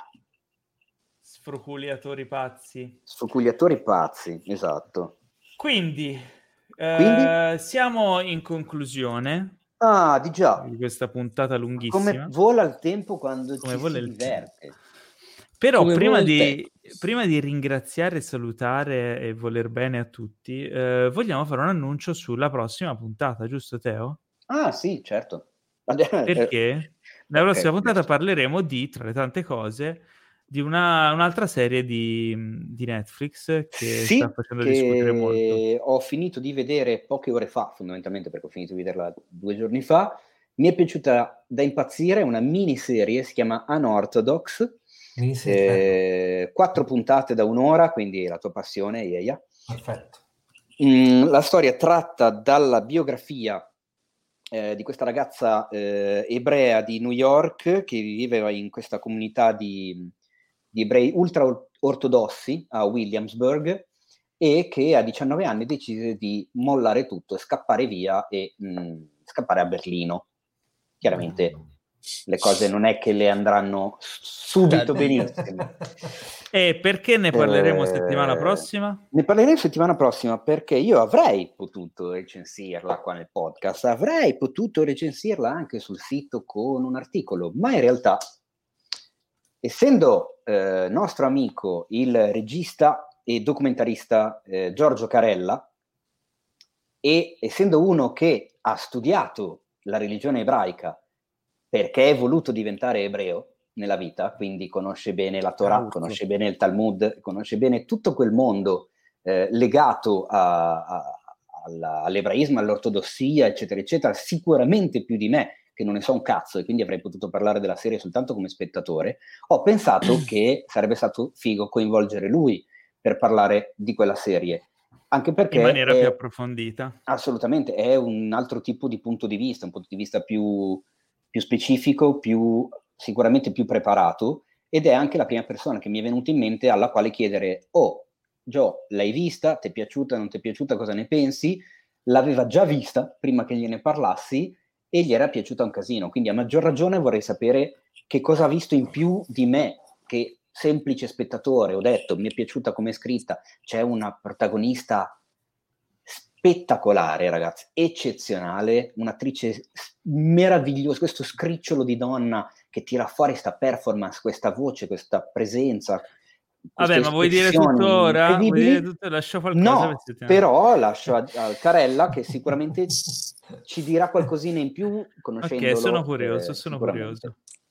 Magari riesco anche a vedere il primo episodio, così so qualcosa in più. Prova. Allora, ragazzi, il momento dei saluti, il momento tanto odiato. Vi ricordo che per aiutare il podcast vi basta condividerlo con tutti i vostri amici cinefili e non solo, anche i colleghi di Smart Working. Darci le recensioni, mettere i like, tutto quello che si può fare ci aiuterà a diffondere il podcast e quindi a raggiungere più persone possibile, ad aiutarci a fare sempre un lavoro migliore. Inoltre ricordate che potete seguirci su Instagram, su Instagram @cinefax.it, potete seguire me @paoloscellamare, potete seguire Gio Pizzi su Instagram. Come ti chiami Gio Pizzi su Instagram? Gio Pizzi con una i in più. Ecco, Gio Pizzi primo, quindi sarebbe. Esatto. E Yei Yazel che sei su Instagram con la L la O in più, Yei Yazel. Ma arrivati dopo il giorno, ce l'avevano già preso i nomi, ci avevano già culato i nomi, maledetti. Vi ricordo inoltre che è ancora in corso il Cinefax Quarantena Film Festival, che adesso in che fase è, Teo? Nella fase in cui ancora accettiamo tutte le opere, ne sono arrivate, non sto scherzando, quasi 200.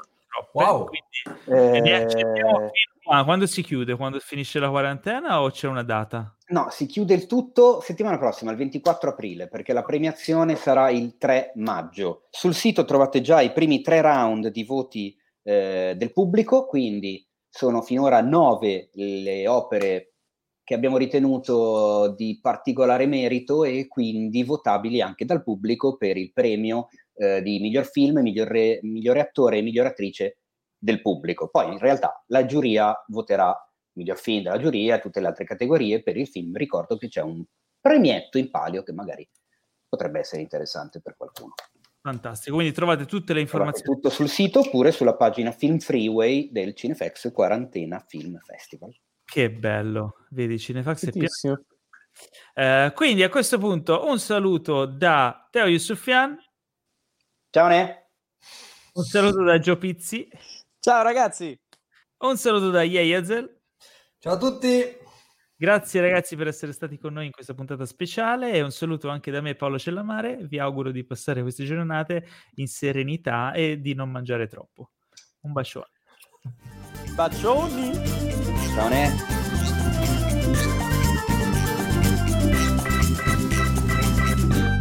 Questo podcast è stato presentato da The Best Blend.